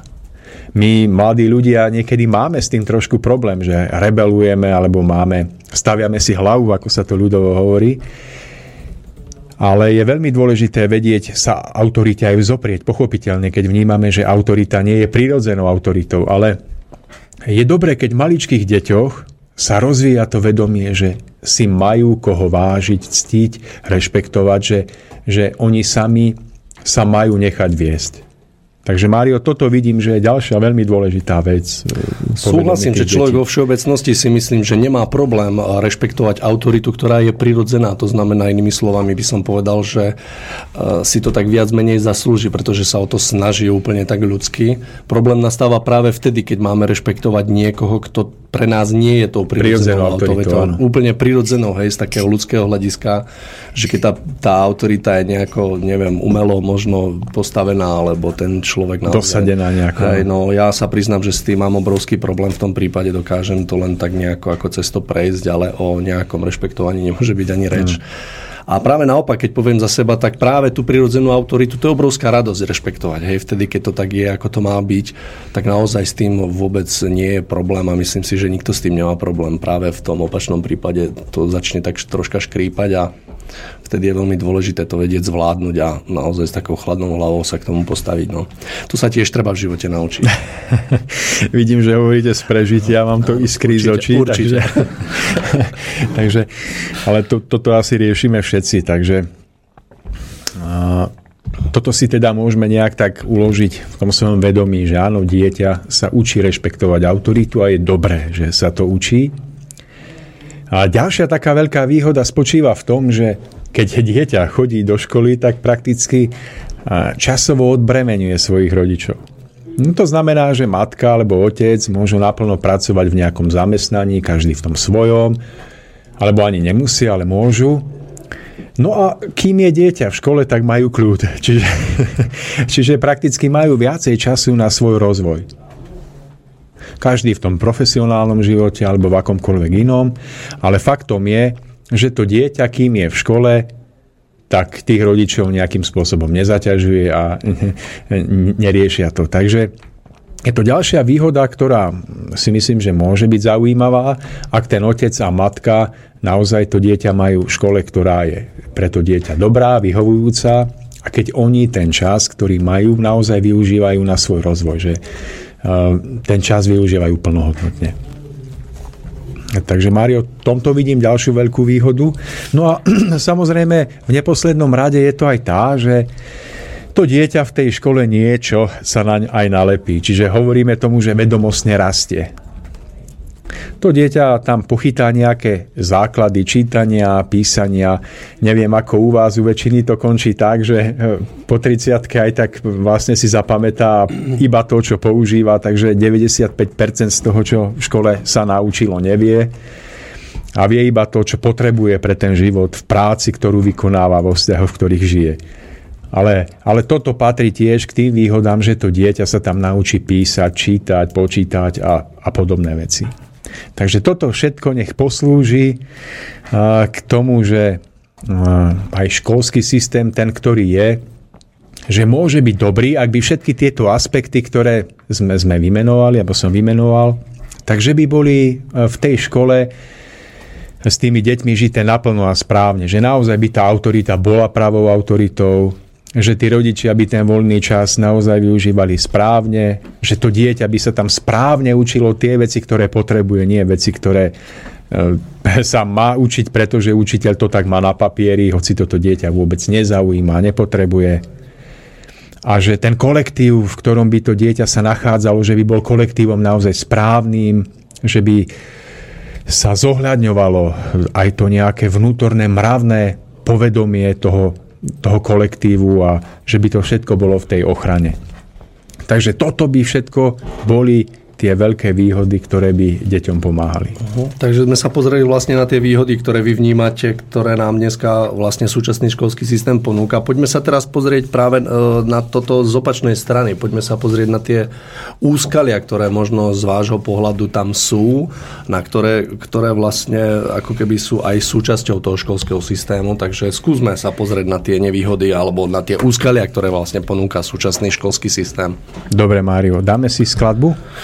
Uh, o pol hodinka sa. je za nami. Dajme si skladbu, aby to naši poslucháči predýchali všetko. Na scénu Boris prichádza. Prichádza DJ no, Boris. Ja zase ani tak veľmi nejako skôr Kelly Family. tu si dnes pán Lemon vybral. Ja som robil nejaký číslo, výber, takže, ale je to na vás, je to vo vašich rukách. Je to na mňa, ja to pustím. je to na vás. takže áno. poďme na to. Áno, nech sa páči.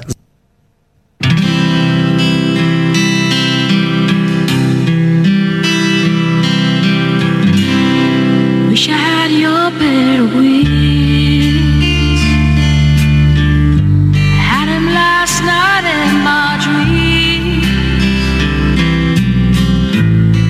I was chasing butterflies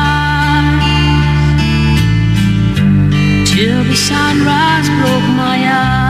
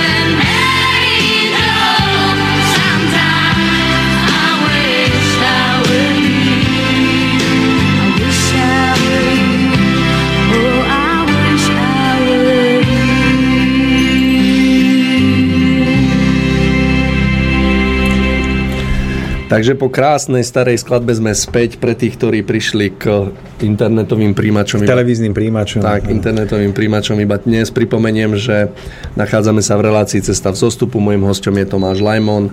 Spoločne sa rozprávame o školskom systéme a všetky veci kolo toho. Postupne si rozoberieme úplne všetko.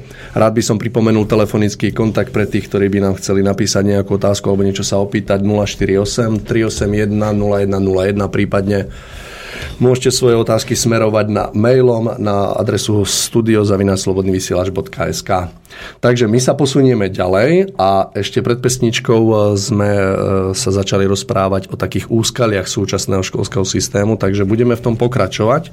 No a moja otázka smerom na vás, Tomáš, smeruje Pýtam sa vás, že aké úskalia podľa vás ponúka, alebo jednoducho sa tam nachádzajú v súčasnom školskom systéme? No dosť, dosť závažné z toho, ako to vnímam na našich deťoch a ako som to prežil aj ja sám na svojom živote. Takže vy ste ja by som povedal tak, že áno, áno. Ja som, ja som normálne chodil do tak, školy, dokonca ako... som aj tú školu dokončil, takže asi to tak nevypadá, ale... Nie, nie, nie, to som dokončil, tým nechcel povedať áno. vôbec. Áno. Ja by som tak povedal, že mm, deti, ktoré idú do tej školy, napríklad na základnú školu, tak sa zapájajú do toho kolektívu bez nejakého citlivého zváženia, o aký kolektív sa jedná. Že e, dieťa, ktoré sa vlastne do toho do tej školy e, sa snaží dostať, tak e, a vy sa snažíte ho slušne vychovávať, tak nezriedka sa stáva, že práve v škole je postavené do kolektívu ktorý v ňom doslova hrúca alebo spochybňuje tie hodnoty, ktoré majú ho neskôr e, viesť tým správnym smerom, ktorému majú vytvoriť ten, ten správny základ, na ktorom on bude môcť stávať svoju osobnosť a celý svoj hodnotový profil.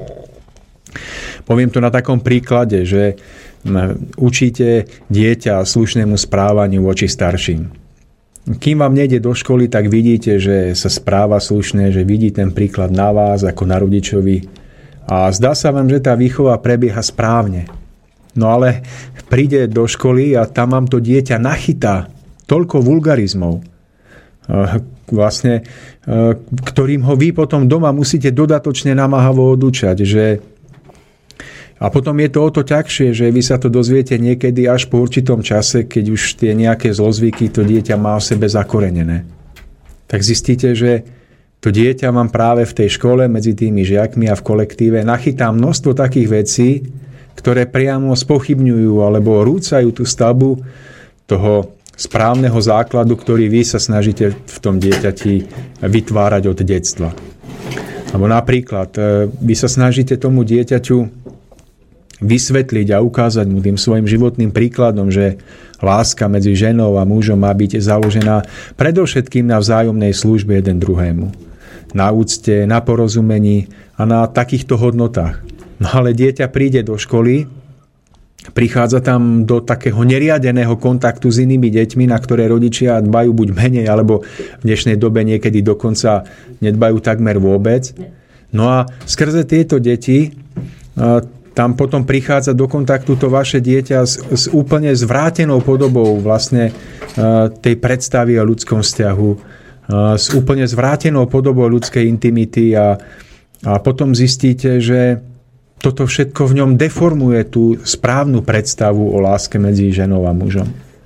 Takže opäť e, sa dostávate do situácie, že to dieťa už potom nechápe právý vzťah medzi ženou a mužom ako, ako spoločenstvo, kde si muž má vážiť ženu ako ľudskú bytosť a naopak, kde má medzi nimi vládnuť úcta, ne, nepodmienená láska, ale naopak tam, tam sú štepované hodnoty, že vzťah medzi ženou a mužom, že toto to je vlastne to užiť si a tak ďalej. A toto tie deti prirodzene v tom kolektíve nachytajú, lebo jedno dieťa, ktoré rodič neustráži, donesie do, do tej školy, niekedy to bol časopis, dnes už je to pomalý mobilný telefón, kde si nasťahujú rôzne naozaj zvrátenosti a kde vy to dieťa nemôžete odkontrolovať v tom kolektíve, pretože jeden učiteľ to jednoducho nezvládne, tých 30 odkontrolovať je, dajme tomu, preťažený tým systémom, v ktorom sa nachádzame. A stáva sa to, že vy pošlete dieťa do tej školy s nádejou, že vám ho tam vzdelajú, pomôžu vzdelať a vychovať.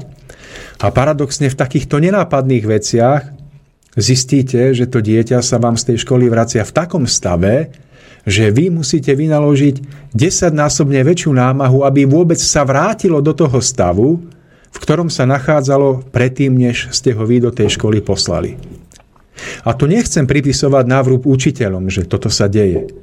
To je prirodzený prejav toho, že jeden učiteľ nemôže obsiahnuť 30-40 detí a je to prirodzeným prejavom toho, že dnes sú tie kolektívy tak zmiešané, že naozaj sa tam ocitnú aj deti, o ktoré sa doma nikto nestará, ktoré majú prístup k informáciám, ku ktorým dieťa prístup nemá mať vo svojom veku. A že potom jeden, dvaja z týchto detí to tým doslova zamorujú ten ostatný kolektív. Čiže ovocím toho, že vám dieťa chodí do školy, je to, že, že e, škola sa stavia nevedome, nechtiac, tým, ako je nastavená proti ideálom, vlastne, s ktorými vy ho do tej školy posielate. A to nie sú maličkosti, pretože ak dieťa stratí ten hodnotový profil, ak, ak sa zvlčí doslova v tom kolektíve, ak, prepadne týmto veciam pod vplyvom okolia, tak potom, potom je to veľmi smutné, pretože to dieťa už potom uh, musí vynaložiť o mnoho väčšiu námahu a niekedy za cenu veľkých bolestí spätne poznáva to, na čom v živote skutočne záleží. Nehovorím o tom, že dnes na školách kvôli tej nekontrolovateľnosti toho vyučovacieho procesu, kvôli tomu, že tie kolektívy deti sú úplne domiešané, že tam nikto nedbá o to, aby deti boli nejak starostlivo usporiadané podľa nejakej vnútornej zrelosti, podľa nejakej hodnotovej orientácie, no tak sa stáva, že dnes na školách vlastne máte normálne, že tam niekto fajčí pomaly už marihuanu, že na školách sa pomaly droguje a že vy posielate dieťa do školy, kde musíte mať nejakú vnútornú obavu, že či náhodou sa toto všetko na ňo nenalepí tam a že či práve tá škola nebude príčinou toho, že vy budete to dieťa nejako vnútorne strácať. Čiže jedno z tých nevýhod vidím, vidím že je v tom, že nikto nedbá o to a, citlivo nájsť ten správny pomer.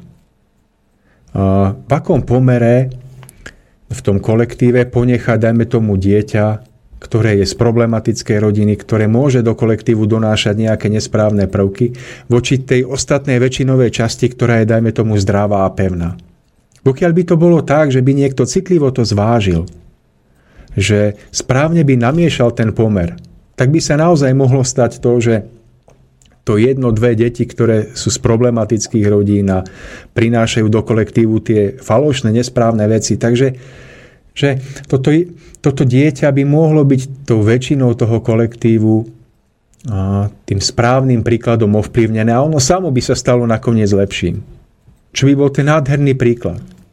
Lenže dnes na tento pomer nikto nedbá a stáva sa, že máte to naopak, že máte to niekedy pol na pol.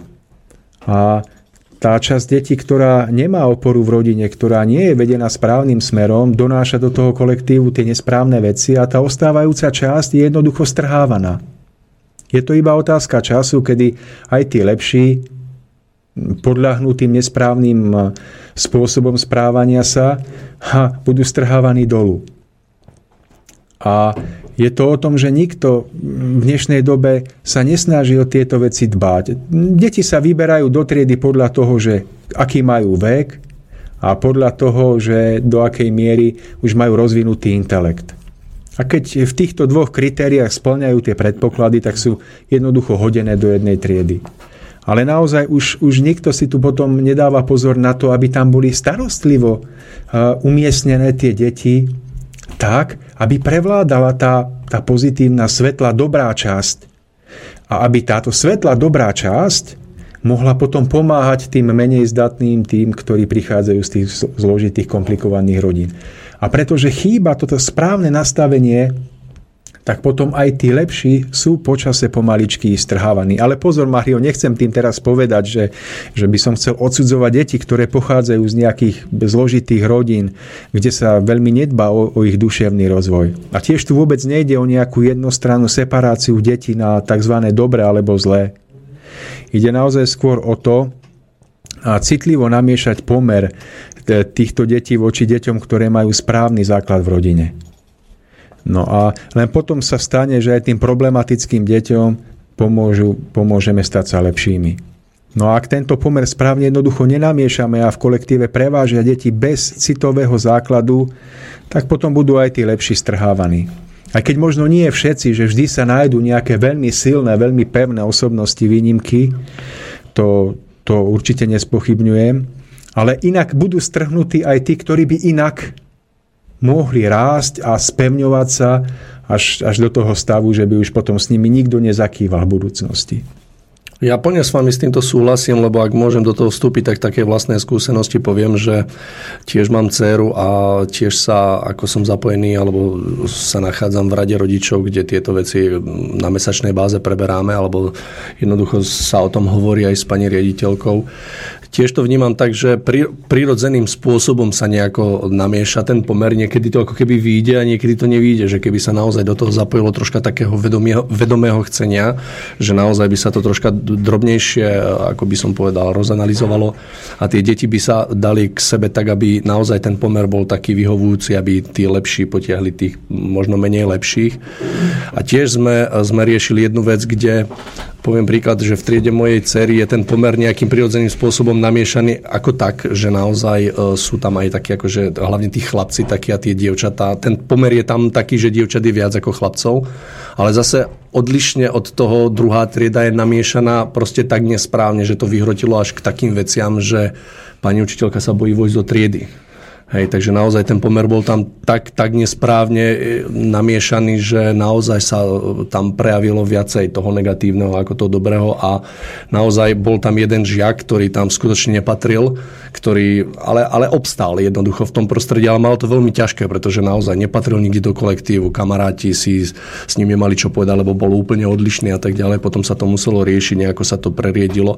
A už keď sa odtiaľ dvaja, traja zobrali a z druhej triedy sa to doplnilo, tak naozaj ten pomer sa začal, začal tak akože vyvažovať a tá trieda vo všeobecnosti ako celok sa začala prejavovať úplne inak. Bolo tak, to no. vidieť aj na výsledkoch. Súhlasím s vami. Je to, je to dosť podobné, ako keď máte namiešať nejaký, nejaký koktail alebo urobiť nejakú dobrú polievku. Jednoducho to korenie je dôležité, aby v tej polievke bolo, ale ak nesprávne odhadnete pomer a prekoreníte to, tak zabijete všetky ostatné chute toho jedla a zistíte, že to jedlo bude nejedlé. Uh-huh. A, a potom je aj tá práca toho kuchára vlastne úplne zbytočná. Takže z môjho hľadiska je tuto nebezpečie, že e, v dnešnej dobe sa veľmi dbá o to, aby to dieťa rástlo, čo sa týka intelektu, získavania vedomostí, ale málo sa dbá o jeho duševný, duchovný rozmer, čiže o tú mravnú čistotu. A práve preto, že o toto sa nedbá, tak sa tie deti nezmyselne zmiešajú v takom pomere, kedy tí najagresívnejší, e, citovo najmenej ošetrení, e, nepovšimnutí z vlastných rodín, kedy potom oni prenášajú tie zlé prvky na tú ostávajúcu časť.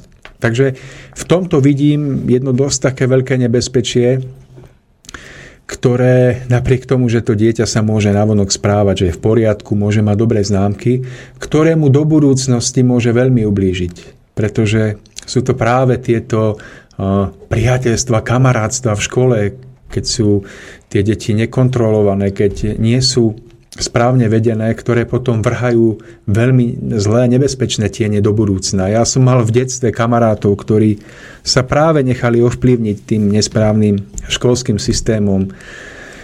Jeden kamarát nemal oca, matka chodila do práce, chodila neskoro domov, nemala kedy sa tomu dieťaťu tak venovať, no a toto dieťa potom vychovávala škola tohoto môjho kamaráta. No a on v 18. začal kradnúť, nakoniec skončil v kriminálke a, a za mrežami.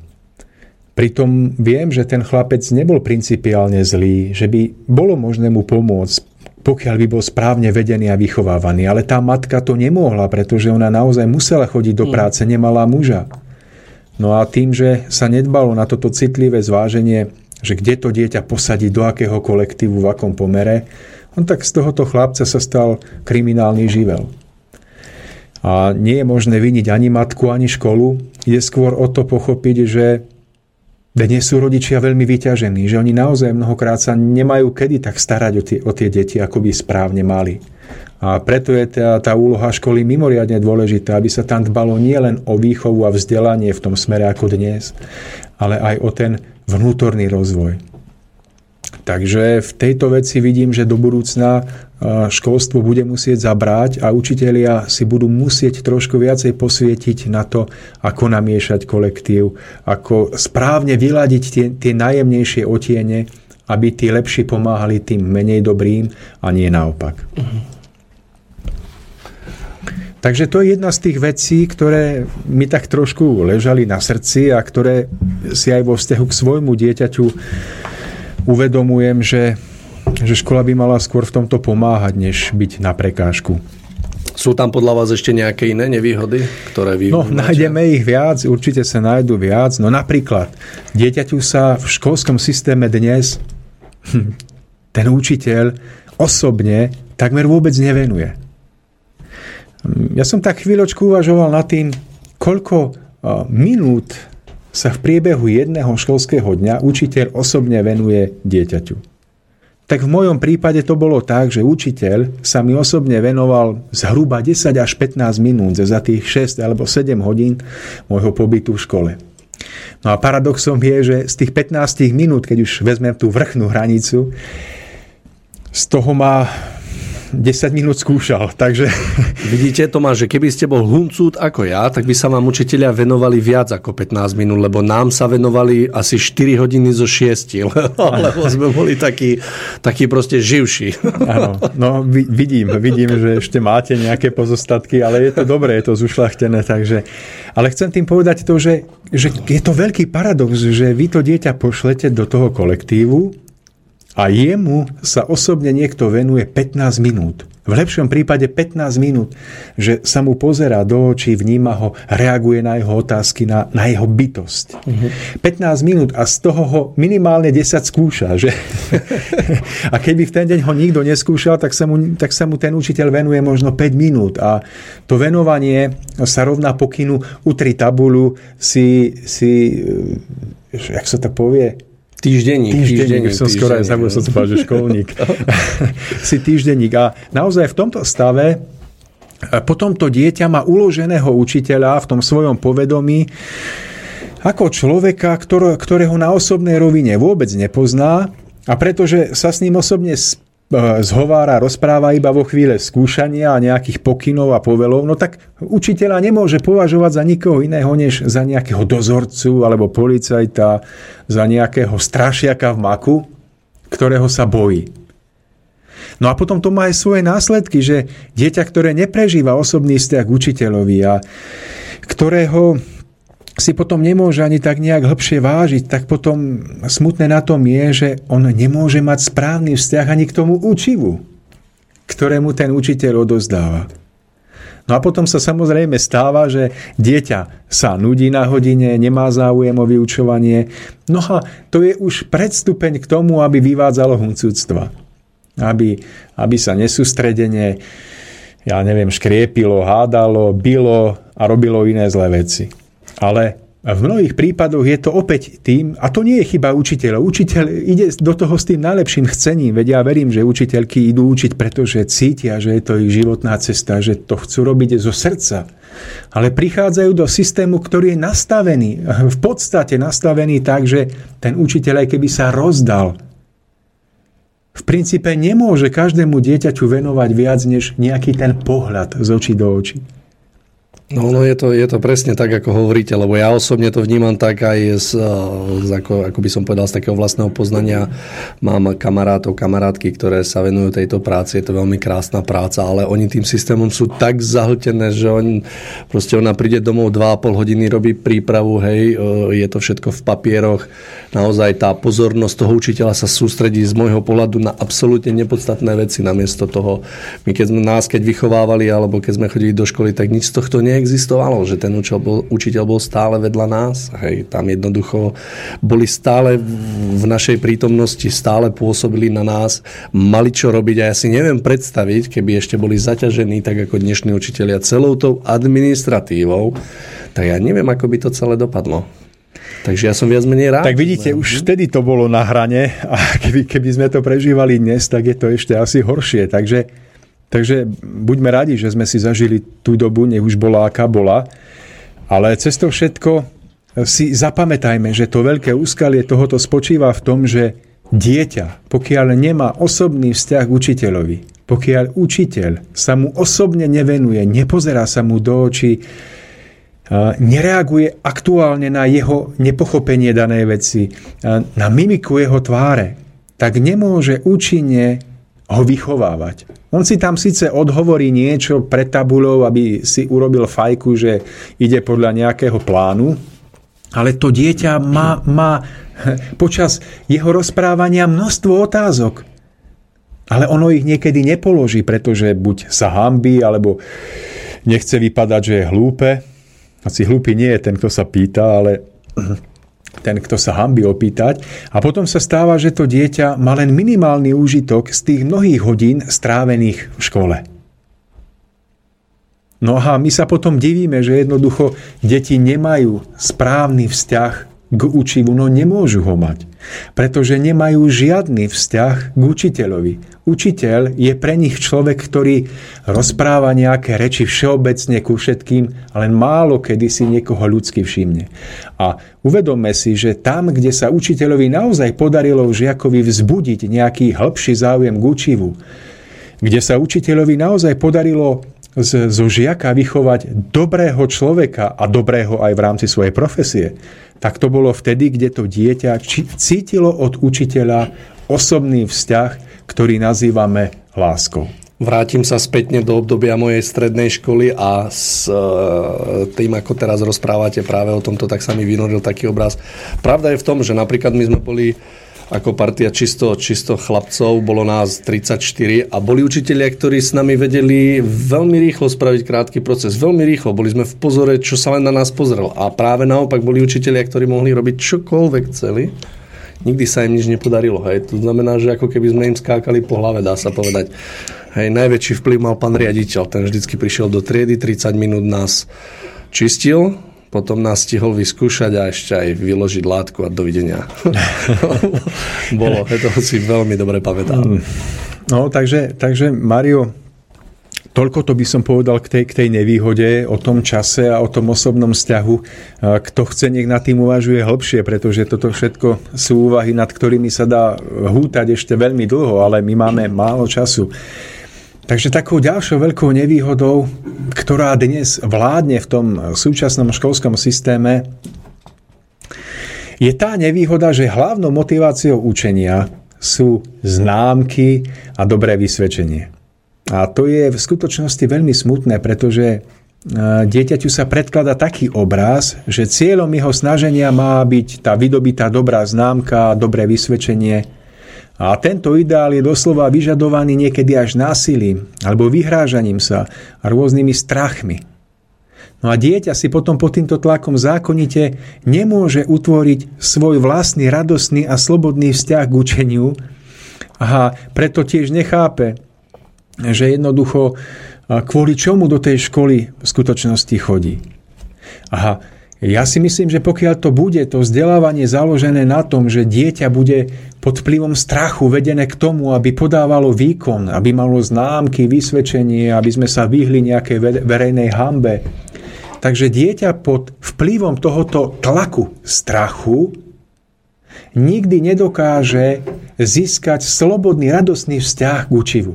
nikdy nedokáže vnímať proces učenia ako cestu svojho slobodného vnútorného rozvoja.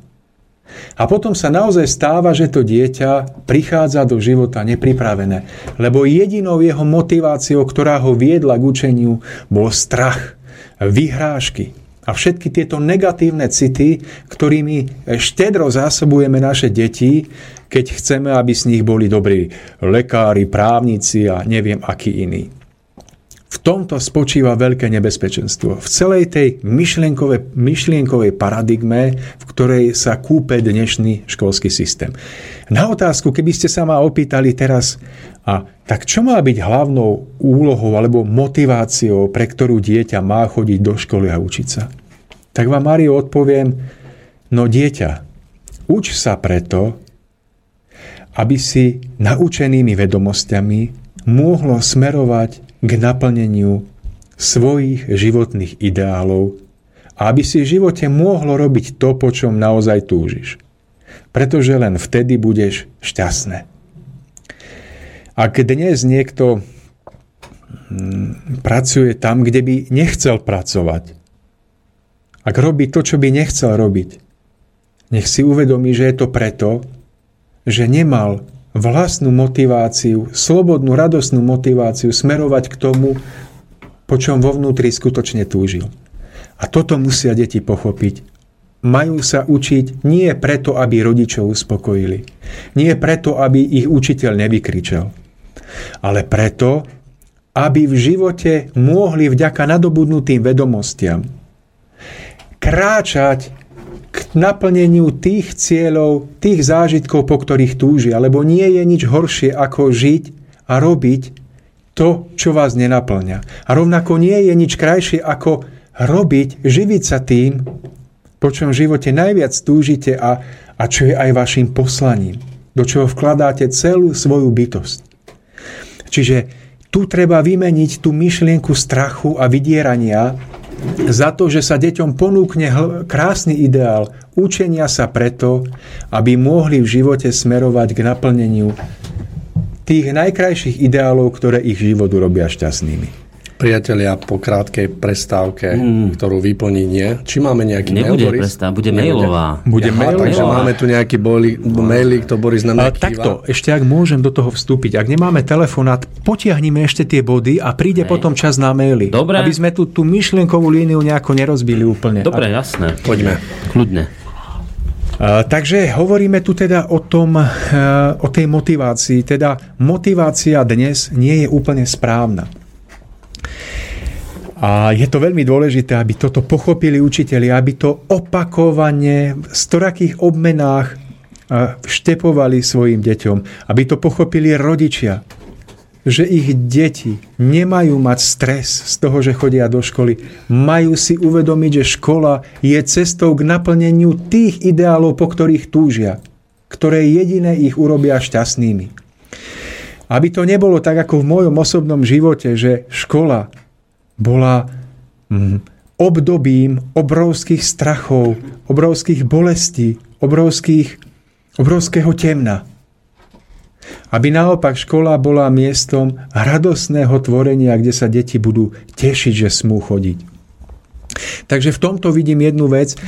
Mám tu ešte potom jednu takú snáď asi záverečnú, že dnešný školský systém dosť necitlivým spôsobom vyvažuje to um, rozumové a citové zaťaženie dieťaťa. Mm, chcem tým povedať, že hlavný dôraz sa kladie na to, aby dieťa vynikalo v tých tzv. preferovaných predmetoch prvoradého významu. To znamená, že sú to predmety spojené s logikou myslenia. Tam patrí matematika, informatika, jazyky, chémia, všetky tie naše obľúbené predmety, Máriu, ak tak na vás pozerám, tak ste boli v tom vynikajúci. Nie, chémia mi šla, ale jazyky nie, ano, určite. Tak. Matematika tiež ma bavila. tak tieto predmety sú jednoznačne preferované a sú vyzdvihované niekde do popredia. Jednoducho, ak je dieťa v tomto smere nadané, tak je považované za dobre. No a ak v týchto predmetoch náhodou zaostáva, tak čo? No tak je podceňované, je odsúvané niekde hlboko do úzadia a je úplne ubíjané jeho, jeho prirodzené zdravé ľudské sebavedomie. Ale pritom je paradoxom, že dieťa, ktoré v týchto opísaných predmetoch zaostáva, tak môže vynikať a väčšinou naozaj aj vyniká v úplne iných predmetoch. Napríklad v umení, vo výtvarnom, v literárnom, v hudobnom, v pohybovej výchove, alebo môže mať takéto dieťa jedinečné také prosociálne cítenie, ktoré ho predurčuje pre prácu s ľuďmi, neviem, v zdravotníctve alebo v nejakej inej sociálnej oblasti. No ale v tomto našom systéme, pretože hodnotu týchto predpokladov nejako nedocenujeme, tak sa tieto, nazvem to emocionálne alebo citové typy, dostávajú do takého stavu, kedy si prestávajú dôverovať. Ich sebavedomie je ubíjane, oni úplne strácajú možnosť uplatniť sa v spoločnosti. Pretože im každý hovorí, že a tak ty skladáš básne, no a tak ale to je, to, to je málo, to ty musíš matematiku rátať, informatiku, jazyky ovládať. No a to dieťa tomu uverí, tak sa k nemu aj správame a tomu dieťaťu skutočne vnútorne sa veľmi uberá na jeho prirodzenej seba dôvere, seba úcte a toto dieťa má blok, kvôli ktorému sa ťažko uplatňuje v živote a dokonca niekedy ani nenájde odvahu ísť potom študovať, ten smer toho vnútorného humanitného nejakého odboru, pretože v povedomí spoločenskom prevláda názor, že toto sú predmety menej cenné. Čiže ja v tomto vidím riešenie také, že je dôležité si uvedomiť, že každé dieťa je úplne jedinečné a má sa vzdelávať predovšetkým v tej oblasti a takým spôsobom, ktorý najviac odpovedá jeho danostiam. To znamená, že Učitelia by mali rozoznať, v čom je dieťa dobré. A podľa toho by ho mali viesť a neriadiť sa nejakou uniformitou vyučovania a tváriť sa, že všetky deti musia byť rovnako dobré v matematike a fyzike a rovnako dobré musia byť všetky v, v malbe, kresbe, v hudbe a podobne. A nazdávam sa, že keby sa v tejto oblasti našli odborníci, ktorí dokážu pozorovať dieťa, ktorí dokážu tie jeho predpoklady vidieť, tak by sa správne dokázalo urobiť to, že dieťa, ktoré má vzťah k umeniu, bude vedené výtvarníkom. Áno, bude sa pritom učiť aj matematiku, fyziku a mm, informatiku, ale v takom pomere, ktorý bude pre túto prácu potrebovať, čiže možno v ďaleko menšom pomere, než dieťa, ktoré má vynikajúce predpoklady v matematike, chémii, informatike a bude to chcieť v živote študovať profesionálne. A týmto rozoznaním by sme zapríčinili to, že takéto dieťa nebude prežívať ten stres menej cennosti medzi vynikajúcimi spolužiakmi v matematike a chémii, ale bude prežívať radosť toho, že tvorí krásne veci v umení a že toto je to, čím ono obohacuje spoločnosť, čím ono je dobré, potrebné. A keď toto bude dieťa prežívať, že je v niečom potrebné, tak tomu dodá radosť a bude, bude úžasný rozmach zažívať a bude sa mu dariť. Ja vám môžem, Mario, ak nechcem moc odkrývať zo svojej minulosti, pretože Určite to by to bolo veľmi, veľmi veselé, ale, ale poviem iba toľko, že ja som patril k tým deťom, ktorí mali dosť veľký problém pochopiť nejaké matematické, počítačové veci a veľmi ma trápilo celé detstvo, že, že som to jednoducho nevedel. Dnes ma to áno baví, dnes sa tým zaoberám, pracujem s peniazmi, točím peniaze, beriem to inak, ale v tom období som nemal vytvorený k tomu vzťah. A tak sa mi ani nedarilo. Veľmi, veľmi som si pretrpel kvôli tomu, od, ja neviem, základnej školy až po strednú. A som žil s tým vedomím, že asi sa v živote nebudem môcť uplatniť, lebo neviem tieto základné veci tak, ako by som možno mal. Ale celý život od, de- od detstva som veľmi rád kreslil. Maľoval, venoval sa básniam, skladal piesne. A tak som sa prihlásil na umeleckú školu ako umelecký rezbár. A predstavte si, Mário, stala sa taká vec, že ešte v druhom ročníku tejto strednej školy, bola to štvororočná škola, som mal riadne problémy, aby som sa dostal do ďalšieho ročníka práve z matematiky. A Všetci tá pani učiteľka sa na mňa pozerala so smutkom, zármutkom, že jaj, že toto je zažiaka. A v druhom ročníku nám odpadla matematika a fyzika a všetky tieto predmety a ostali nám iba tie odborné. A ja som takú veľkú radosť dostal do života, že som sa začal venovať stredoškolskej odbornej činnosti v tom výtvarnom umení.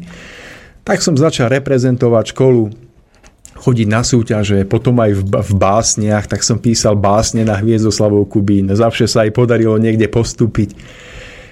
A stala sa taká vec, že hoci v druhom ročníku som mal vážne problémy, tak v štvrtom ročníku ma pani učiteľka, ktorá bola zastupkyňou školy, ktorá ma učila matematiku, ktorú som tak sklamal, tak ona ma vyhlásila za najlepšieho žiaka maturitných ročníkov a zmaturoval som na 4 jednotky. A tým nechcem povedať nič o sebe, ani sa nebodaj chváliť, ale ja som si vtedy uvedomil to, a keby bolo krásne, keby som v tejto tvorivej nálade, venujúc sa tomu, čo ma životne bytosne naplňalo, keby som v tom mohol žiť od raného detstva. Kde by som to už v tej 18. alebo 20. mohol dotiahnuť?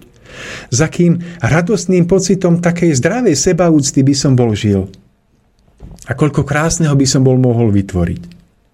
Takže tým chcem povedať to, že mám aj z vlastného života skúsenosť, čo to je, keď vás niekto núti formovať vás podľa jeho obrazu, podľa nejakej všeobecnej vytvorenej mienky o tom, čo je dobré a správne. A čo to je, keď vám niekto nechá rozvíjať sa tým spôsobom, v ktorom vy ste doma. A paradoxné je, že ja som potom skončil túto školu, venoval som sa zdravotníctvu, pretože ma veľmi oslovovala práca s ľuďmi a paradoxné bolo, že roky som v zdravotníctve pracoval a za celý ten čas som nepoužil takmer nič z toho, čo som sa od 5. do 8. ročníka naučil, ale potreboval som tam práve to, čomu sa nikto nevenoval počas celých rokov môjho štúdia. Empatia, komunikatívnosť, súcitnosť. A tieto hodnoty. Rozumiete, že práca, ktorú som roky robil, odo mňa vyžadovala práve toho, čomu sa mi v škole nedostalo ani v jednej vyučovacej hodine. Čiže to sú iba také paradoxy, o ktorých hovorím, aby aj naši poslucháči si mohli urobiť obrázok o tom, že ten život je ďaleko pestrejší, než sa možno, že nám môže zdáť na, na prvý pohľad. Zdať určite. Takže Mário, dajme si skladbu, nech naši poslucháči si môžu a oddychnúť od nás na chvíľku a potom ideme ďalej. Boris, poprosím vás, ďakujem.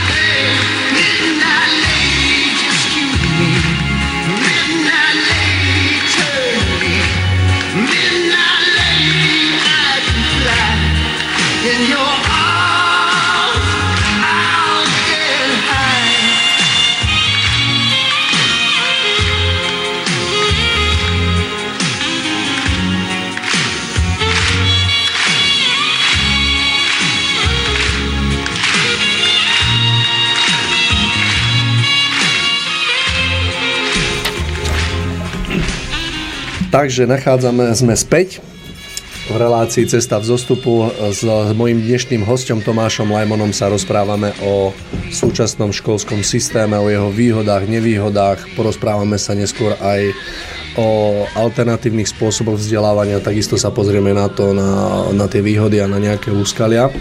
Neviem, či prejdeme teraz rovno k tejto otázke, alebo sa pozrieme z Boris na maily. No, ja by som si dal maily až v záverečnej časti. Dobre, takže v závere na to. potiahli. Dobre, tak ak môžeme, Tomáš, ja viem o vás, že vy ste vlastne človek, ktorý prešiel o, to, tým vzdelávaním o, v rámci školy takýmto klasikou, hej, súčasným školským systémom, ale rovnako viem, že uh, vy ste sa v živote rozhodli, že váš syn vlastne mm, pôjde takou druhou cestou, teda uh, tým takým alternatívnym spôsobom vzdelávania.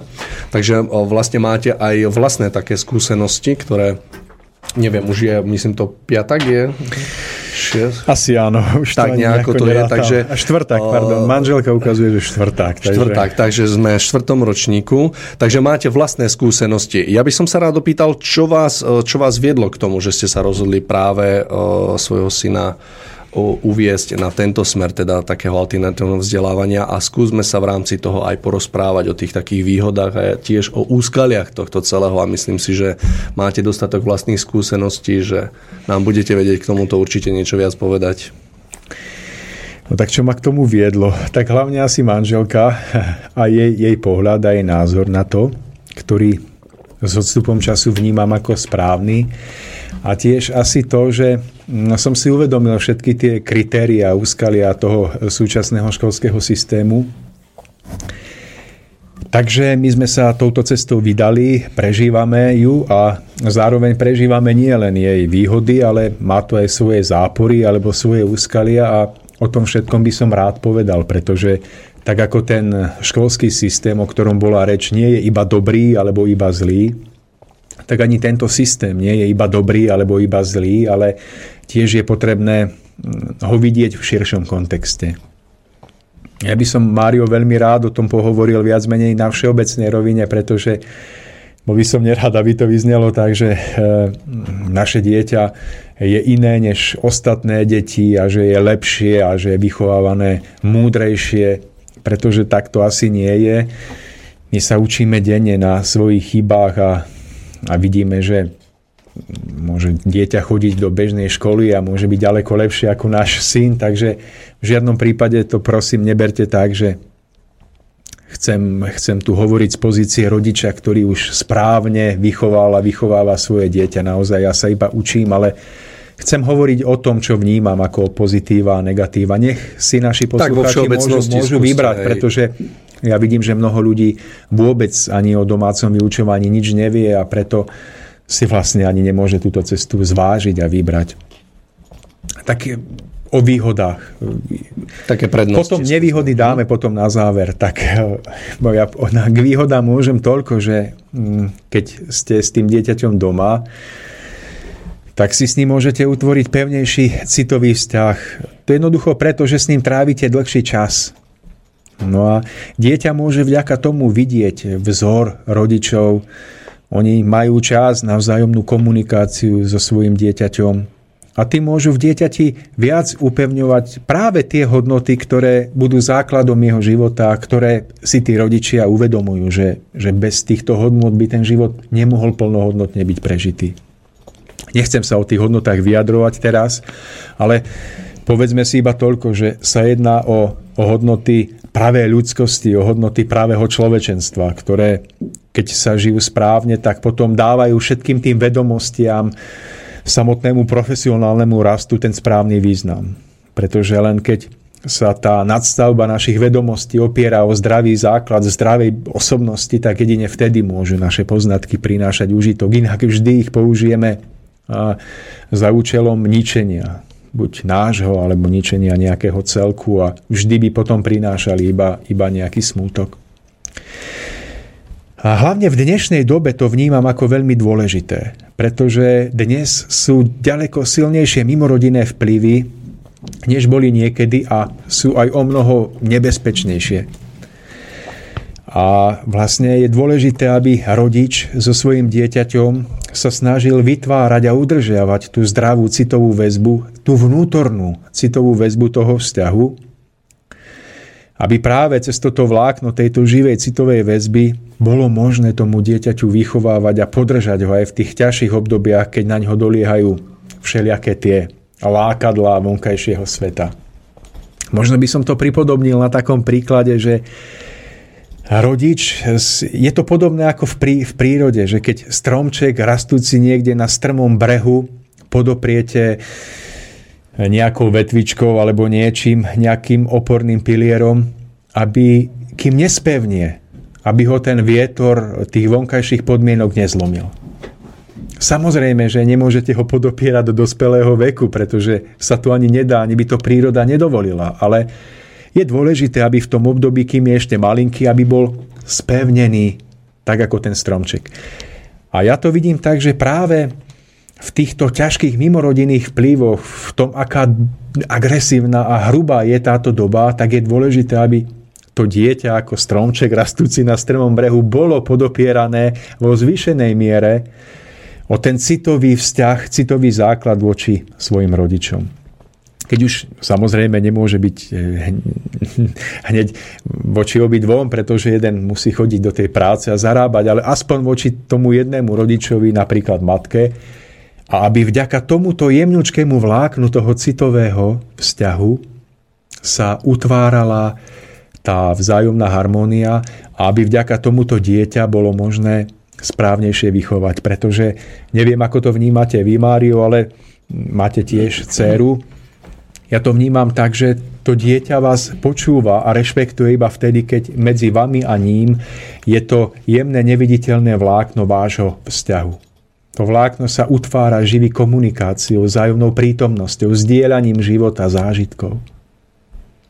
Tak ja sa na to momentálne pozerám tak, že moja dcera vlastne chodí normálne do školy, tak ako väčšina, väčšina ľudí. Ja napríklad osobne voči alternatívnym spôsobom nemám nič, O, možno, možno pri nejakom druhom dieťati by som sa rozhodol nejako inak. Ale pre mňa je veľmi, veľmi dôležité to, že naozaj keď dieťa chodí do tej školy, tak my sa snažíme s dcerou ako tráviť veľmi veľa času. To znamená, ja to vnímam tak, že naozaj v tej rodine je taký základ a to dieťa tam proste tak učešete a keď ho pošlete do školy, tak e, síce sa vráti strapaté, ale nie až tak veľmi. Hej? Ako keď tí rodičia alebo nemajú troška toho času až tak moc, tak naozaj e, tam potom začne prevažovať to také negatívne, že čo nechceme, aby to dieťa malo na sebe alebo malo v sebe. To znamená, že ten čas je podľa mňa taký veľmi dôležitý, že dá sa to, dá sa to tak ustáť a keď tam je ešte taká komunikácia naozaj s, tou, s, tými, s tými pedagógmi a s učiteľmi, tak myslím si, že sa to dá proste zvládnuť a spoločne ako tak. Treba si uvedomiť to, že sme na jednej lodi, že vlastne ako tí, tí učiteľia alebo to, čo sa učia v škole by nemalo ako by som povedal, odporovať alebo protirečiť tomu, čo dieťa dostáva doma ako základ. Malo by to byť tak na jednej línii, ako keby sme na jednej lodi a spoločne sa vlastne podielame na tej výchove a vzdelávaní našich detí. Takže pri takejto spoločnej spolupráci áno. Tak je to asi závislé aj od povahy dieťaťa. Máte, áno, máte deti, ktoré veľmi rýchlo naberajú tie vonkajšie vplyvy z okolia a tam je potom potrebné v o to väčšej miere byť s tými deťmi v kontakte a naozaj ja si to uvedomujem tak, že niekedy potrebné takéto typy detí o to viacej mať po svojom boku a pomaličky ich otvárať tým vonkajším vplyvom a pripravovať ich na tie vplyvy. Ja a si... máte potom deti, ako možno je vaša dcera, že ona, ona vďaka tej komunikácii s vami dokáže mať tú prirodzenú ochranu a dokáže potom aj v tej škole, tej bežnej škole pôsobiť a bez toho, aby jej to nejako zvlášť. A tiež napríklad cítim taký evidentný rozdiel, že je to iné u dievčat ako u chlapcov. Napríklad, že tí chlapci sú troška takí živší a vidím, že keď dcera príde domov, aká príde, že keď prídu aj kamaráti, že to je úplne niekde inde, aj tam veľa komunikujeme s tým, takže v tomto tiež vnímam taký rozdiel, že naozaj pri tých dcerách je to ako keby kvázi jednoduchšie, hej, poviem. No, takže je to asi tak, ako vravíte, ale v každom prípade e, tá matka, keď je správne otvorená, tak ona dokáže vnímať, že ako v tom danom prípade voči tomu danému dieťaťu sa má zachovať. Že či to dieťa má ísť do tej školy a bude schopné všetko správne zvládať, alebo či si má to dieťa ešte nechať v tom svojom, pod tým svojim vplyvom a podopierať ho možno rok, dva, tri, štyri toto je niečo tak veľmi e, osobné a, a vnútorné, e, že do toho nie je možné zasahovať zvonku nejakým názorom, ako to má alebo nemá byť, že tá matka by toto si mala zvážiť sama. Ale v prípade, že zváži to tak, že to dieťa by ešte mala mať viac menej pod tým svojim vplyvom, aby mala túto možnosť otvorenú. Nechať si ho mhm. doma nebola nútená tým systémom si to dieťa nechať vytrhnúť len preto, že to tak musí byť. Čiže Mário, tento, tento dlhšie trvajúci e, vzťah medzi tým rodičom a dieťaťom, tým, že to dieťa pobýva väčšinu toho času s tým rodičom, takže je tam možný ten vplyv. Takže toto je jedna z tých výhod, ktoré aspoň teda ja považujem za výhodu. Druhá výhoda spočíva v tom, že ja mám to odskúšané, že ak sa dieťaťu venujete, ak sa venujete, ak sa nevenujete, tak nie, ale ak áno, tak sa naučí za kratší čas oveľa viac, než v škole sa naučí za dlhšiu dobu. E, čiže prečo je to tak? No tam sme si vraveli, že to dieťa v škole, tam sa mu venuje ten učiteľ možno 15 minút, z toho 10 minút skúša, ale keď vy to dieťa máte viac menej pod svojim vplyvom, a myslím si, že tento učivo 1.4 by mal zvládnuť každý človek, ktorý by chodil aspoň strednú školu a je prirodzene nejako empatívny, súcitný a zrelý. Takže on keď vedie sústredenú komunikáciu s dieťaťom a aktívne reaguje na, na to, čo na ňom vidí, že niečomu nerozumie alebo ho to nezaujíma, tak vie tak špeciálne a osobitne eh, naformovať tú tému a ten vyučovací proces, že v tom venovaní sa mu vlastne dokáže za, za hodinu a pol, možno viac, než tá unavená učiteľka v škole pri 30 deťoch, kedy sa ani jednému nemôže venovať na mieru. Čiže v tomto vidím veľkú výhodu, že dieťa sa za kratší čas môže naučiť viac, než v škole za tú dlhšiu dobu. Ale môže, ale nemusí. To závisí od, toho, od tej sebadisciplíny a od ďalších vecí, o ktorých budeme hovoriť. A ďalšia vec je tá, že to dieťa sa naučí viacej aj preto, že nie je pod vplyvom toho strachu a stresu že keď ten rodič trošku vie a trošku chce, tak tomu dieťaťu urobí z vyučovania doslova zábavu, radosť, že to dieťa sa bude tešiť na to, kedy sa zase s tým rodičom, otcom si sadnú a zoberú do ruky napríklad mapu Slovenska a budú hádať, že či je Bardejov na východe alebo na západe, že či je Komárno, ja neviem, na juhu alebo, alebo na Ukrajine. A, a to dieťa náhle má veľkú zábavu, pretože keď neodpovie správne, tak ten rodič mu nedá fajku, čierny bod a nedá mu za to peťku, ale zasmeje sa a povie, no tak prehrávaš. Tak toto si nezvládol, je 2-0, hm, tak smola. Ja som sa takto so svojím synom hral, učili sme sa mesta na Slovensku, mimochodom ja som sa asi naučil viac ako on, iba vtedy som si uvedomil, koľko toho neviem. a keď ma skúšal mesta, takto mi hovoril, ja neviem, Michalovce. No tak tak východ a neraz som sa škrapkal po hlave, že či to, da, či, či to dané mesto, na ktoré sa ma opýtal, naozaj je tam, kde je. A párkrát som sa aj zmýlil. Ale náhle sme to hrali ako súťaž. A náhle to nebolo o tom strachu a o tom strese, ale o tom, že, že chce ma nachytať na tom, že, že ja neviem, kde je Bratislava alebo niečo. A, a potom je z toho naozaj zábava a potom e, hodinka takéhoto učenia, takejto zábavy dá tomu dieťaťu viac, než to dieťa pre tabulou vytrasené s rozklepanými nohami a rukami odpovedá, aby náhodou nedostalo štvorku, lebo príde domov a, a maminka ho zbije písankou alebo podobne. Takže toto je tá, tá vlna. Mne, mne toto, čo ste opísali, príde ako škola hrov. Neviem, či som to tak správne pochopil. Ale jedna vec by mňa zaujímala, možno aj poslucháčov. Ja sa chcem opýtať, že napríklad pri takejto forme vzdelávania toho dieťaťa, keď je tam s ním jeden rodič, chcem sa opýtať len tak ako pre zaujímavosť, že napríklad... Um, Vieme, že dieťa, keď je v škole a keď tam ten učiteľ sedí a rozpráva alebo vykladá, dieťa nemá tendenciu, napríklad vie, že tam musí odsedieť 45 minút, nedovolí si odísť alebo nejako vyrušovať. Chcem sa opýtať, že či pri takomto spôsobe vzdelávania, napríklad v tomto taký individuálny prístup, je tam taká tendencia toho dieťaťa, že napríklad niekedy sa snaží tú mamu napríklad ovplyvniť v tom, že mama dneska už sa napríklad neučme, alebo bolo toho dosť. Je tam taká tendencia? Alebo, Jasné, že, že hej, skoro každý každý deň, ale, ale nie je to v tom, že to dieťa by malo strach, alebo Rozumiem. nechcelo, ale, ale ja som to, chcel je, je to v tom, že áno, áno, je tam tá tendencia. Ja, aspoň teda, ja som ju spozoroval, ale možno nie u všetkých detí a nie vždy. Hej, že tak ale občas sa mi mhm. stalo, že, že áno, že, že ja neviem, sme si mali zahrať na gitare, alebo, na, alebo ja, hrám na gita- ja hrám na husliach si na gitare a niekedy sa aj takto hráme a učíme. Ale čo je, Mário, veľmi dôležité, je to, že, že ten rodič, koľko sa naučí. Viete, to sú vám veci, že vy náhle sa vrátite spätne a zistíte, že vy od znova sa učíte veci, o ktorých ste nevedeli, že ich neviete. Že to niekedy píšeme diktát a tvrdé i alebo meké a ja sa musím tváriť, že to viem, ale musím sa tajne pozrieť do Google, aby som zistil, ako to naozaj má znieť.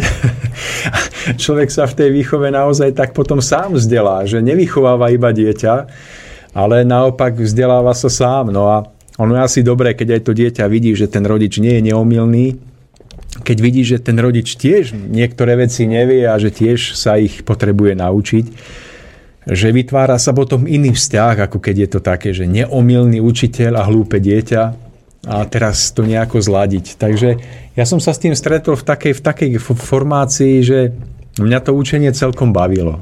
Že nebolo to učenie, sadni si tu do lavice, e, ruky na stehná a, a peračník napravo, ale ja som sedel na gauči, pil som čaj alebo kávu a syn sa, ja neviem, klačal na zemi a tak sme sa učili. No. Takže nebolo to o tom, že nemôže odbehnúť na záchod.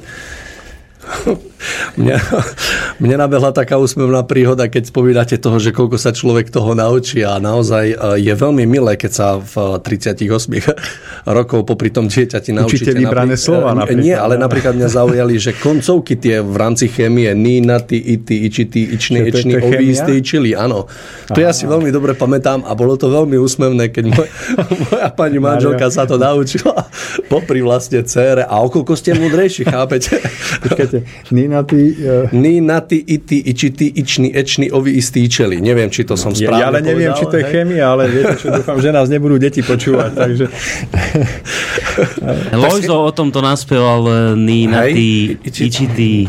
Tak to si na záver môžeme potom zahrať. Môžeme dať, to je učiteľka chémie, pesnička sa volá. Toto jediné to bude vlastne také potvrdenie, že Mário teraz hovorí pravdu. Hej, no tak to som sám zvedavý, či som to náhodou nezabudol. No, dobre, takže teraz vážne. E, čiže ten rodič sa sám učí mnohým veciam a, a tie veci dokonca aj celkom potrebuje pre život. Čiže už nemusí manžel manželke dávať písať maily, lebo nevie, nevie, sa bojí, že by sa strápnil, ale naozaj, dajme tomu, sám sa naučí niečo napísať a má z toho potom radosť. Takže má to aj takúto druhotnú výhodu. Ďalšou výhodou je to, že tá doba vyučovania v rámci domáceho procesu je, je pružná, dá sa prispôsobiť.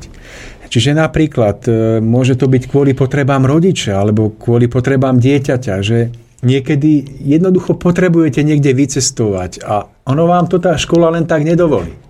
Čiže vy ste trošku tak spútaní, pripútaní na to jedno miesto a potom prácne riešite ospravedlnenky a podobne.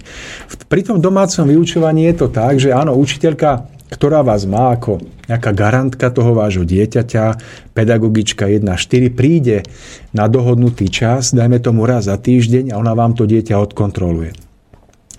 Ale vy v rámci toho týždňa môžete to dieťa vychovávať kdekoľvek. Uh-huh. Čiže môžete s nimi ísť napríklad do prírody a vy sa môžete rozhodnúť, že nebudete prírodovedu e, preberať pozerajúc do knižky a pozerajúc sa na nejaké e, svietidla v triede, a na tabulu a na nervóznu pani učiteľku alebo usmiatú pani učiteľku, ale že vy to dieťa vezmete k vode a pri tej vode mu budete vysvetľovať niečo o prírode. Že mu nemusíte vysvetľovať zemepis alebo vlastivedu sediac v triede, ale vezmete ho k nejakej studničke alebo vezmete ho do jaskyne niekde a tam tou cestou budete sa mu venovať a hovoriť mu o tých veciach. Koľko máme jaskyň, aké sú, ako vypadajú. Vy si to ako rodič dopredu naštudujete, aby ste mohli tomu dieťaťu niečo dať. Aj pre vás to bude užitočné. Ale to dôležité, že to dieťa si náhle tú vedomosť nespája s tým sedením, s tým nudným sedením v triede, ale si ju spája s nejakým emocionálnym, citovým zážitkom. Z prírody, z toho daného miesta, kde sme ho zobrali. A náhle zistíte, že to dieťa ani nevie, že je práve v tom procese výučby, že je akoby na hodine vedy, ale ono sa učí, pretože ono vás počúva po, počas tej cesty a a vidí a prežíva tú prírodu ako živý celok, ako keď to poviem až tak vznešenie, ako živú bytosť. Náhle to preto dieťa nie je iba, že aha, ja neviem, tak najvyšší vrch nízkych tatier, ja neviem, baníkov alebo rohackého hrebenia je baníkov a meria toľko, ale ono tam príde a vie, že ten baníkov, že to je krásny vrch, z ktorého je vidieť na Liptovskú maru, na Oravskú priehradu, že to vrch, kde videlo nádherné kvety, kde videlo kamzíkov. A náhle je pre neho príroda, e, naša vlast, živ, živý obraz, živý zážitok, ktorý má. A práve toto je jedna z výhod toho domáceho vyučovania, ktorú ja za seba by som rád do budúcna využíval ešte viac, než využívam. Brať to dieťa priamo do terénu, do prírody a tam ho učiť. A tam Mário sa stane, že jedna, jeden vyučovací deň strávený v radosti, keď ako rodina idete niekde spolu, potom si dáte obed a tešíte sa z toho, je krajším zážitkom z môjho hľadiska ako mesiace strávené v tom strese, takto sa vám trasú ruky. Už ide, už ide učiteľka, už, už má pripravenú 5 minútovku a ja som sa nenaučila, teraz neviem, či mi na ťahákoch bude vidieť všetko, lebo e, rozumiete, o čom hovorím? Ja len že... vstúpim takou myšlienkou, že u nás mal vždycky stres učiteľ, nie, nie my. tak to vy ste boli teda vy ste boli ďalej než my v tomto smere. To my sme ešte boli z toho kvasu, ktorý ešte sa učiteľov bál. No. Ale viem, že tá generácia po nás, tam sa už karta otáčala. Žiaľ. A, takže teda to, táto pružná, pr, tento pružný čas je veľmi dôležitý, ale aj napriek tomu je dôležité zachovať si určitý zmysel pre poriadok a pre, režim, pre vyváženosť, pre, pre režim. Máme už málo času, ale ešte by som rád sa teraz, aby sme boli objektívni, porozprával o nevýhodách domáceho vyučovania. Tak ak súhlasíte, tak sa do toho Smelo do toho. Tak e, ja som to spoznal na sebe, že nie je to iba to rúžové, to krásne, že máte dieťa doma, venujete sa mu, pretože bolo by to jednostranné. A, a sú tam určité nároky a jedným alebo takým prvým takým dôležitým nárokom je to, že to dieťa si vyžaduje časovú náročnosť, aby ste sa mu venovali. To zákonite znamená, že napríklad tá matka nemôže chodiť do práce alebo nemôže chodiť do práce na ten plný úvezok, pretože ona pri tom dieťati musí jednoducho byť a venovať sa mu a učiť sa s ním. Čiže aj keď ho nechá pod svojím vplyvom sa hráť alebo robiť nejaké aktivity, tak jednoducho nemôže ho nechať úplne o samote a, musí ho jedným okom akoby vnímať, sledovať. Čiže toto si musí každý rodič uvedomiť, že je za tým táto veľká obeta. A dnes mi jeden môj známy povedal, že no ale eh, to ale nie je možné, lebo jednoducho na to nie je dnes čas. Musíme zarábať. A to je dôležité. A nehovoril mi to v zlom, ale jednoducho nie je na to čas. Ja som mu na to povedal, Mário, jednu vec. Ak si tá matka nájde ten čas na to dieťa, kým je maličké, kým mu dá tie správne základy, tak v 18. v 20. môže ho pokojne poslať do života a ušetrí toľko času, že sa jej ani nezdá. Ale keď toto ona zanedbá, lebo nemá čas, tak verte či neverte, to dieťatko bude mať 18, 20, 30, 40 a bude jej setkať pri sukni, pretože sa nevychovalo správne, nebolo samostatné a tá maminka ten čas, ktorý tak veľmi nemala, tisíckrát obanuje. Pretože e, synčekovi bude musieť v jeho 40 rokoch dávať peniažky na cigarety, bude musieť po ňom práť, keď príde opitý s krčmi a podobne. Čiže nakoniec zistíte, že s tým časom je to veľmi otázne a ošemetné, pretože ešte raz to zopakujem. To, čo rodičia dajú dieťaťu v detstve, sa im stonásobne vráti v starobe. To, že mu oni darujú čas, lásku, za tým je to, že to dieťa potom, aj keď vyrastie, vyletí z hniezda. Je samostatné, a dokonca nie, že je samostatné, ale ono potom tým rodičom bude v ich starobe oporou a bude im pomáhať.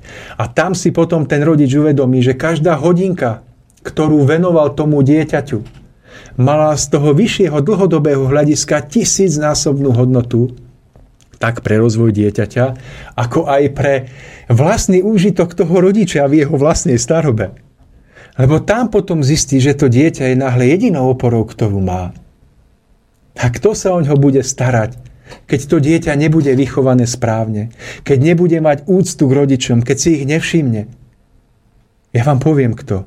Domov dôchodcová samota.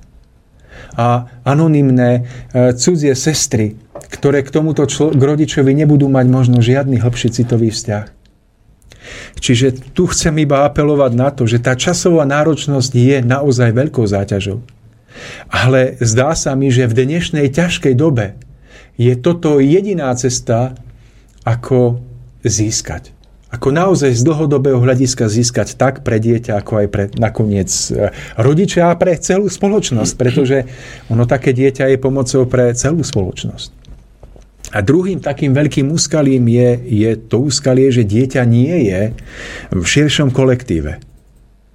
Raz sme si vraveli na začiatku o tých veľkých výhodách toho, čomu sa dieťa učí, keď je v kolektíve, v škole, keď sa učí tým sociálnym návykom, keď sa obrusuje povahovo.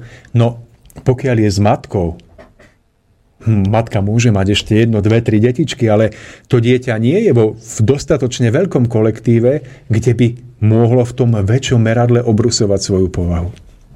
Takže toto je jedna z veľkých nevýhod, ale pozor, nie je to nevýhoda neprekonateľná. To som sa chcel opýtať, že či je Tu možné. je, áno, tu je dôležité si uvedomiť, že ak si to uvedomujeme, že je dôležitá socializácia dieťaťa, že je dôležité, aby ono vstupovalo do vzťahov, je potrebné popri tomto vyučovacom procese to dieťa brať.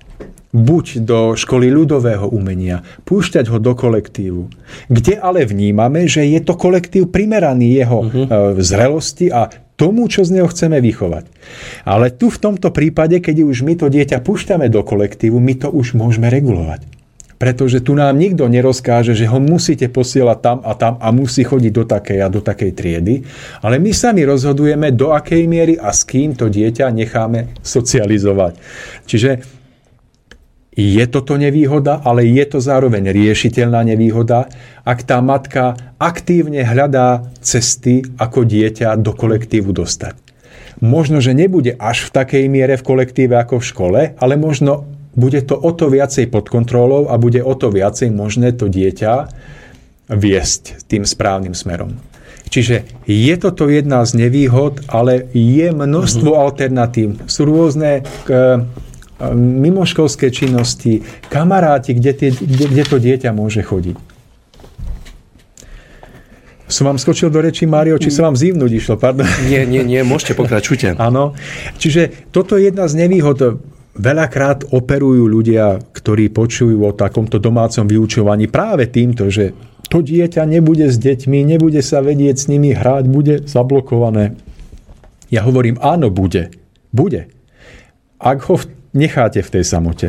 A je, je na vás, či ho necháte, alebo mu otvoríte tú cestu, ale tým spôsobom, že to budete vedieť vy korigovať, regulovať aby to dieťa stále, hoď by bolo v kolektíve, tak aby stále si udržiavalo tú hladinu seba kontroly akéhosi prirodzeného spôsobu jednania, z ktorého nebude vybočovať do nejakých extrémov. Vedeli by ste aj konkrétne povedať nejaké možnosti, kde vlastne dochádza k tej socializácii toho dieťaťa, že napríklad aké sú tie, ja neviem, alternatívne, to znamená rôzne kružky, alebo... No športové napríklad, dieťa mhm. môže chodiť do športového klubu, môže hrať, ja neviem, futbal, hokej, môže hrať ping-pong, môže nejakým spôsobom sa venovať umeniu, do literárnych krúžkov. Tých krúžkov je veľa. Uh-huh. Alebo môže chodiť jednoducho tak nezáväzne do spoločenstva kamarátov, priateľov, kde, kde bude mať dobré vzťahy a kde bude mať možno troch, štyroch kamarátov, ale o to hlbších.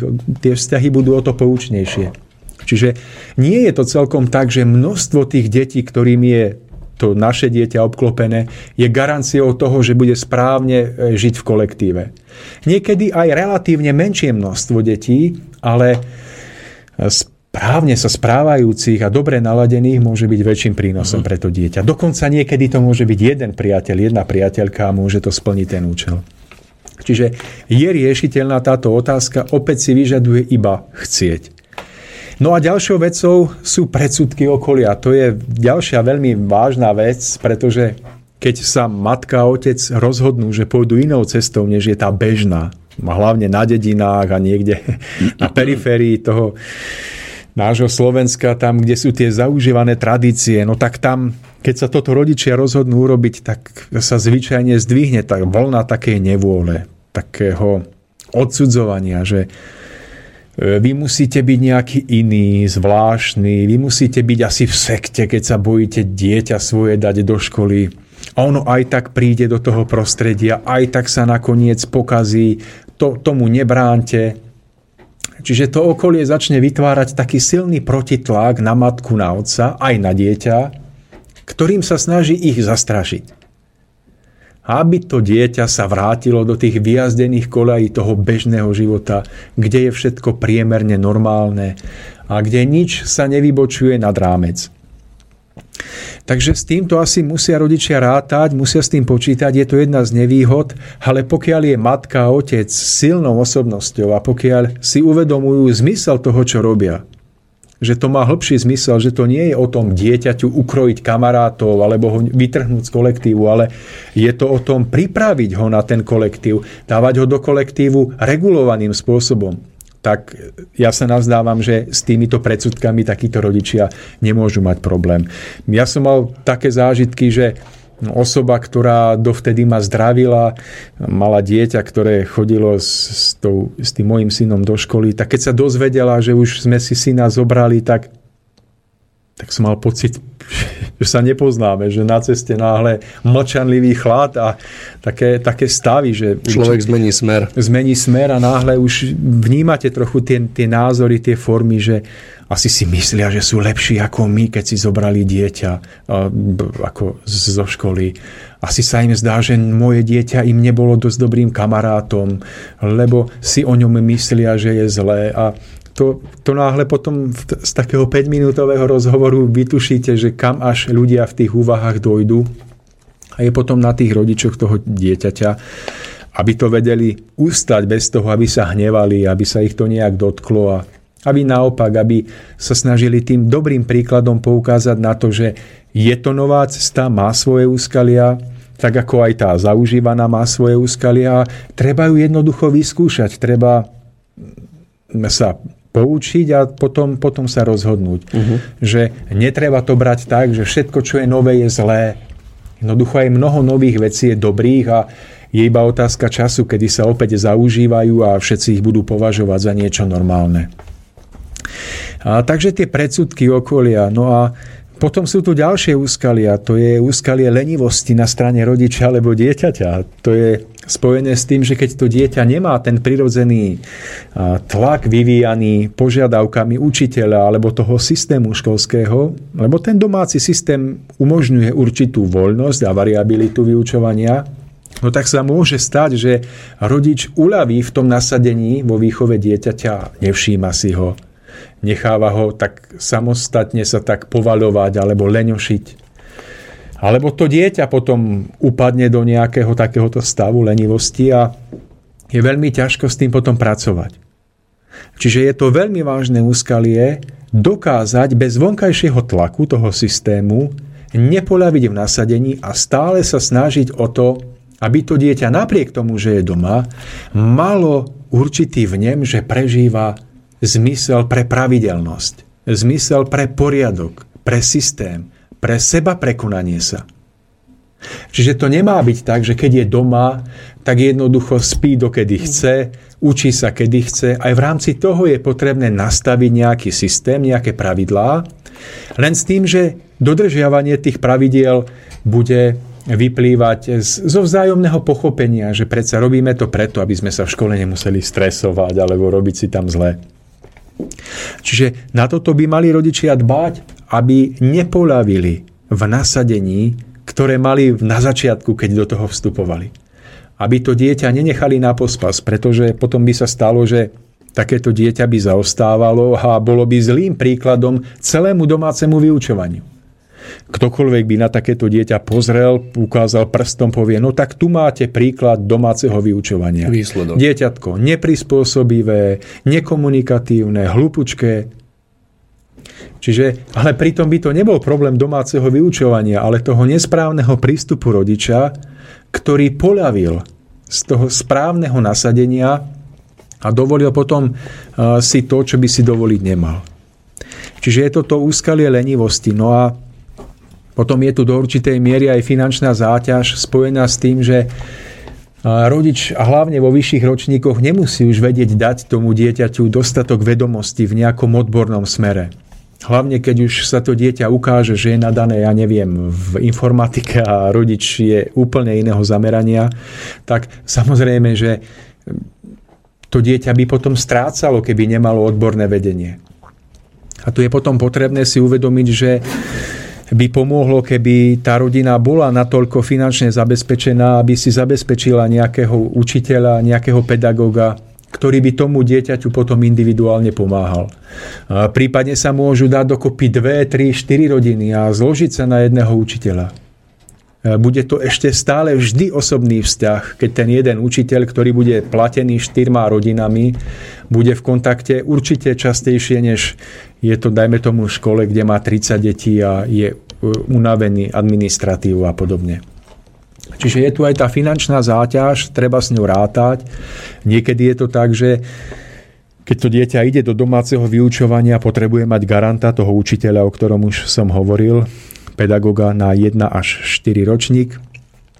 A ten pedagóg musí chodiť v nejakých intervaloch kontrolovať, do akej miery to dieťa napreduje, do akej miery zaostáva aj tohoto učiteľa je potrebné zaplatiť, tak toto všetko si tí rodičia musia zvážiť. Či na to majú alebo nie a že či vlastne im to stojí za to.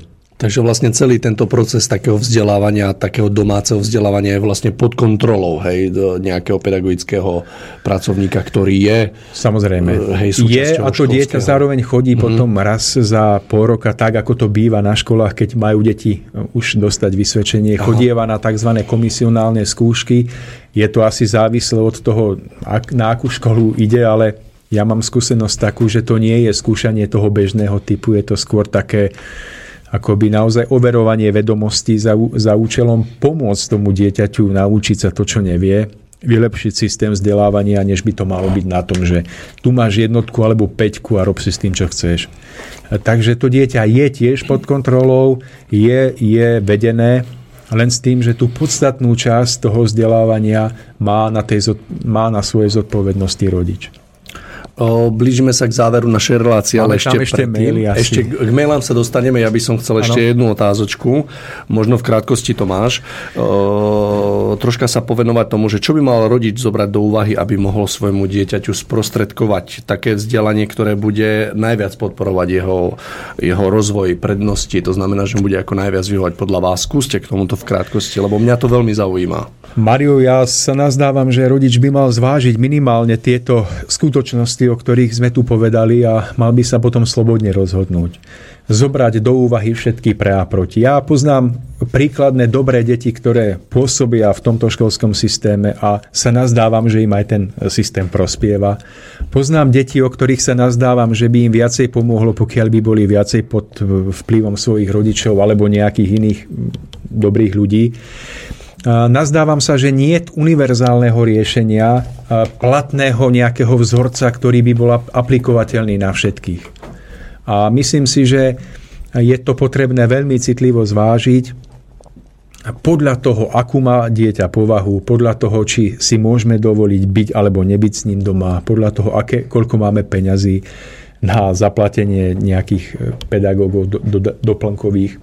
A do akej miery vôbec nám záleží na tom, aby dieťa bolo v ochrane pred tými vplyvmi, ktorým je dnes množstvo detí práve v školách vystavovaných.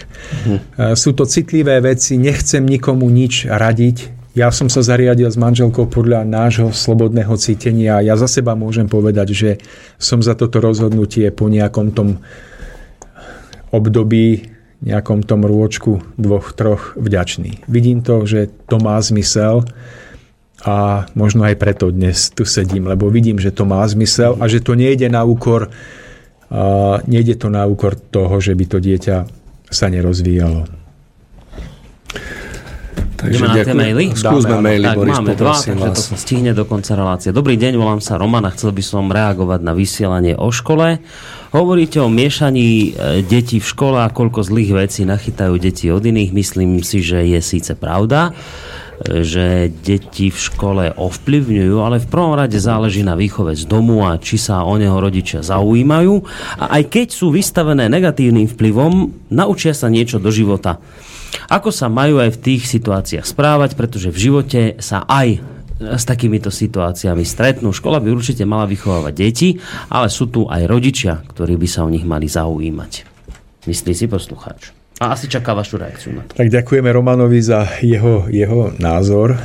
Ja s ním súhlasím, že áno, že predovšetkým rodičia by mali niesť zodpovednosť za výchovu a aj preto som tu ponúkol tú alternatívu domáceho vzdelávania, pretože pri tejto forme vzdelávania nesie práve rodič tú najväčšiu časť zodpovednosti za výchovu. Čiže áno, súhlasím. A zároveň ja si uvedomujem, že každé dieťa v určitom období musí vstúpiť do toho života. Do života takého, aký je. Nebezpečný, drsný, agresívny. Aj láskavý neraz. Ale mne ide o to, aby to dieťa nevstupovalo do tohoto života prečasne, nepripravené a aby získalo v rámci možností čo najväčšiu oporu preto, aby všetky tie vonkajšie vplyvy potom správnejšie zvládlo. Ja viem, že každý z nás urobí chyby. Aj ten, kto je najlepšie vychovaný, jednoducho zakopne a padne. Ale verím aj tomu, a mám to prežité, že to dieťa, ktoré malo ten správny základ vo výchove, ktoré malo dobrý vzťah s rodičmi, kde vládla komunikácia, porozumenie, tak toto dieťa o mnoho skôr potom vstalo na tie nohy a dokázalo toto zakopnutie považovať skôr za poučenie, než za nejakú katastrofu, za niečo hrozné. O tom ide, aby rodičia ten čas s tým dieťaťom využívali na to, aby ho podkúvali v týchto múdrostiach. Aby jednoducho ho do toho života pripravovali. Keby nebola tak nebezpečná doba, v akej žijeme, tak by som možno, že nad tým neuvažoval.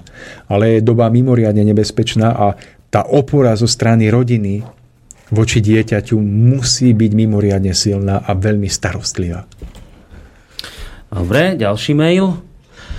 Uh, Mareka. Dobrý večer, spomínali ste, ako je problematické, že učitelia nemajú k žiakom osobný vzťah a preto vraj ani žiaci sa nevedia sústrediť na učivo, že učiteľ ťažko dokáže vzbudiť v deťoch záujem o učivo. Podľa mňa je podstata problému v tom, že samotné učivo, teda matematika, fyzika, chémia, nie je zaujímavé v učebniciach, alebo teda zaujímavo podané.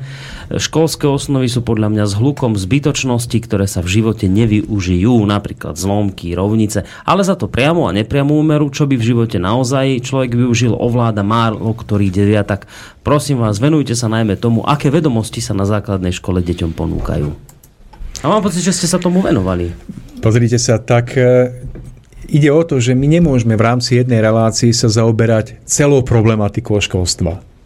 Tým, že či sú osnovy dobré, alebo im niečo chýba. Ja súhlasím s tým poslucháčom, e, ktorý nám napísal, že nie sú dobré. Pochopiteľne, že nie sú dobré, ale my sme sa snažili v tejto relácii sa venovať niečomu úplne inému. To znamená porovnaniu tých základných aspektov vyučovania v domácnosti a v škole.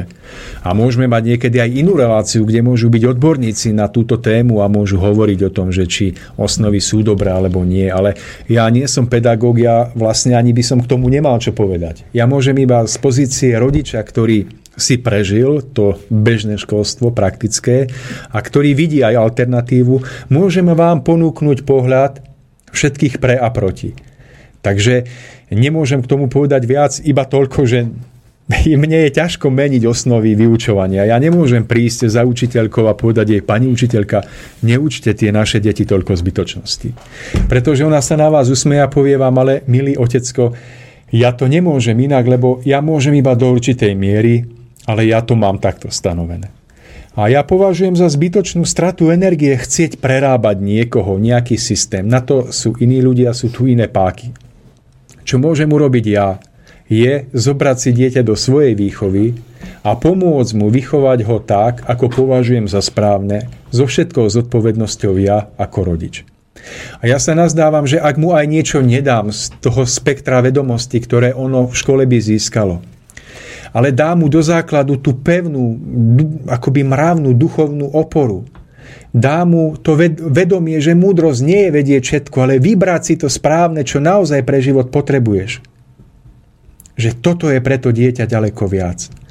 A keď toto bude mať to dieťa, takéto jednoduché, praktické, sedliacké myslenie, spojené so zdravým úsudkom, tak v živote sa bude mať ďaleko lepšie než vysokoškolský vzdelaný človek, ktorý bol odtrhnutý od praktického, sedliackého uvažovania a ja sa nazdávam, že ak človek aj v budúcnosti by zistil, že niečo nevie, že nemá, ale uvedomí si, že tú danú vec potrebuje vedieť pre svoj život, preto aby pomohol, tak to vie e, vždy spätne získať, doučiť sa to. A vždy sa to dá. A o to skôr, že už má motiváciu, prečo to má robiť. Ale o mnoho ťažšie sa naprávajú následky toho, že dieťaťu zamoríte mozog, hlavu, srdce zbytočnosťami, na úkor ktorých si nemôže uvedomovať tie najdôležitejšie hodnoty svojho života. Hodnoty spojené s hodnotou života, bytia, s prírodným dianím, s tým, s čím žili naši predkovia, o čo sa mohli oprieť, nech bola akákoľvek kríza. A toto sa nazdávam, že je to to, tá sol života, ktorú máme odovzdať našim deťom. Nie, nie je to suchopárne memorovanie nejakých poučiek, na ktoré si snáď nikto už z nás dnes nespomína, za ktoré sme boli tvrdo trestaní, keď sme ich vtedy nevedeli. Takže nikdy nie je neskoro začať aj keď niečo človek v tej škole akoby zamešká, vždy sa to dá dohnať a opakujem, o to skôr, že už človek spozná, prečo to má robiť. S radosnou motiváciou to príjme a ako výchor, tam, kde by sa niečo učil celé roky, aj tak by polovičku nevedel, tu za mesiac, za dva, takto získa do seba, lebo vie prečo. A toto prajem všetkým. Pozor, múdrosť nie je vedieť všetko nikdy nebudeme vedieť všetko. A múdrosť je vedieť, vybrať si z toho množstva vedomostí a informácií tie, ktoré my s ohľadom na našu povahu, na našu rodinu, na našu životnú cestu skutočne potrebujeme. S menším množstvom vedomostí, ktoré traf, trefne vycítime, že ich potrebujeme, dokážeme viac, ako s arzenálom hlúpostí, ktoré nás iba odvádzali od poznania toho, prečo žijeme na Zemi. Ďakujem. Takže nachádzame sa v závere našej relácie. Ja už len poviem, že cieľom tejto rozpravy bolo naozaj poskytnúť informácie, e, pozrieť sa na tie výhody, nevýhody súčasného školského systému, prípadne toho alternatívneho, alternatívneho výhodu. Verím, že sa nám to aspoň trošku podarilo. To rozhodnutie už necháme na každého rodiča, nech sa rozhodne sám posúdi. Na záver mi neostáva nič iné. Len... Ešte, Mario, Ešte? skočím vám do toho. V, v nedelu máme prednášku s pánom Mišovie vo zvolenie na stránke www.bart.sk nájdete bližšie informácie, čiže kto bude mať chuť sa stretnúť s nami, je vítaný, prídeme tam pre neho.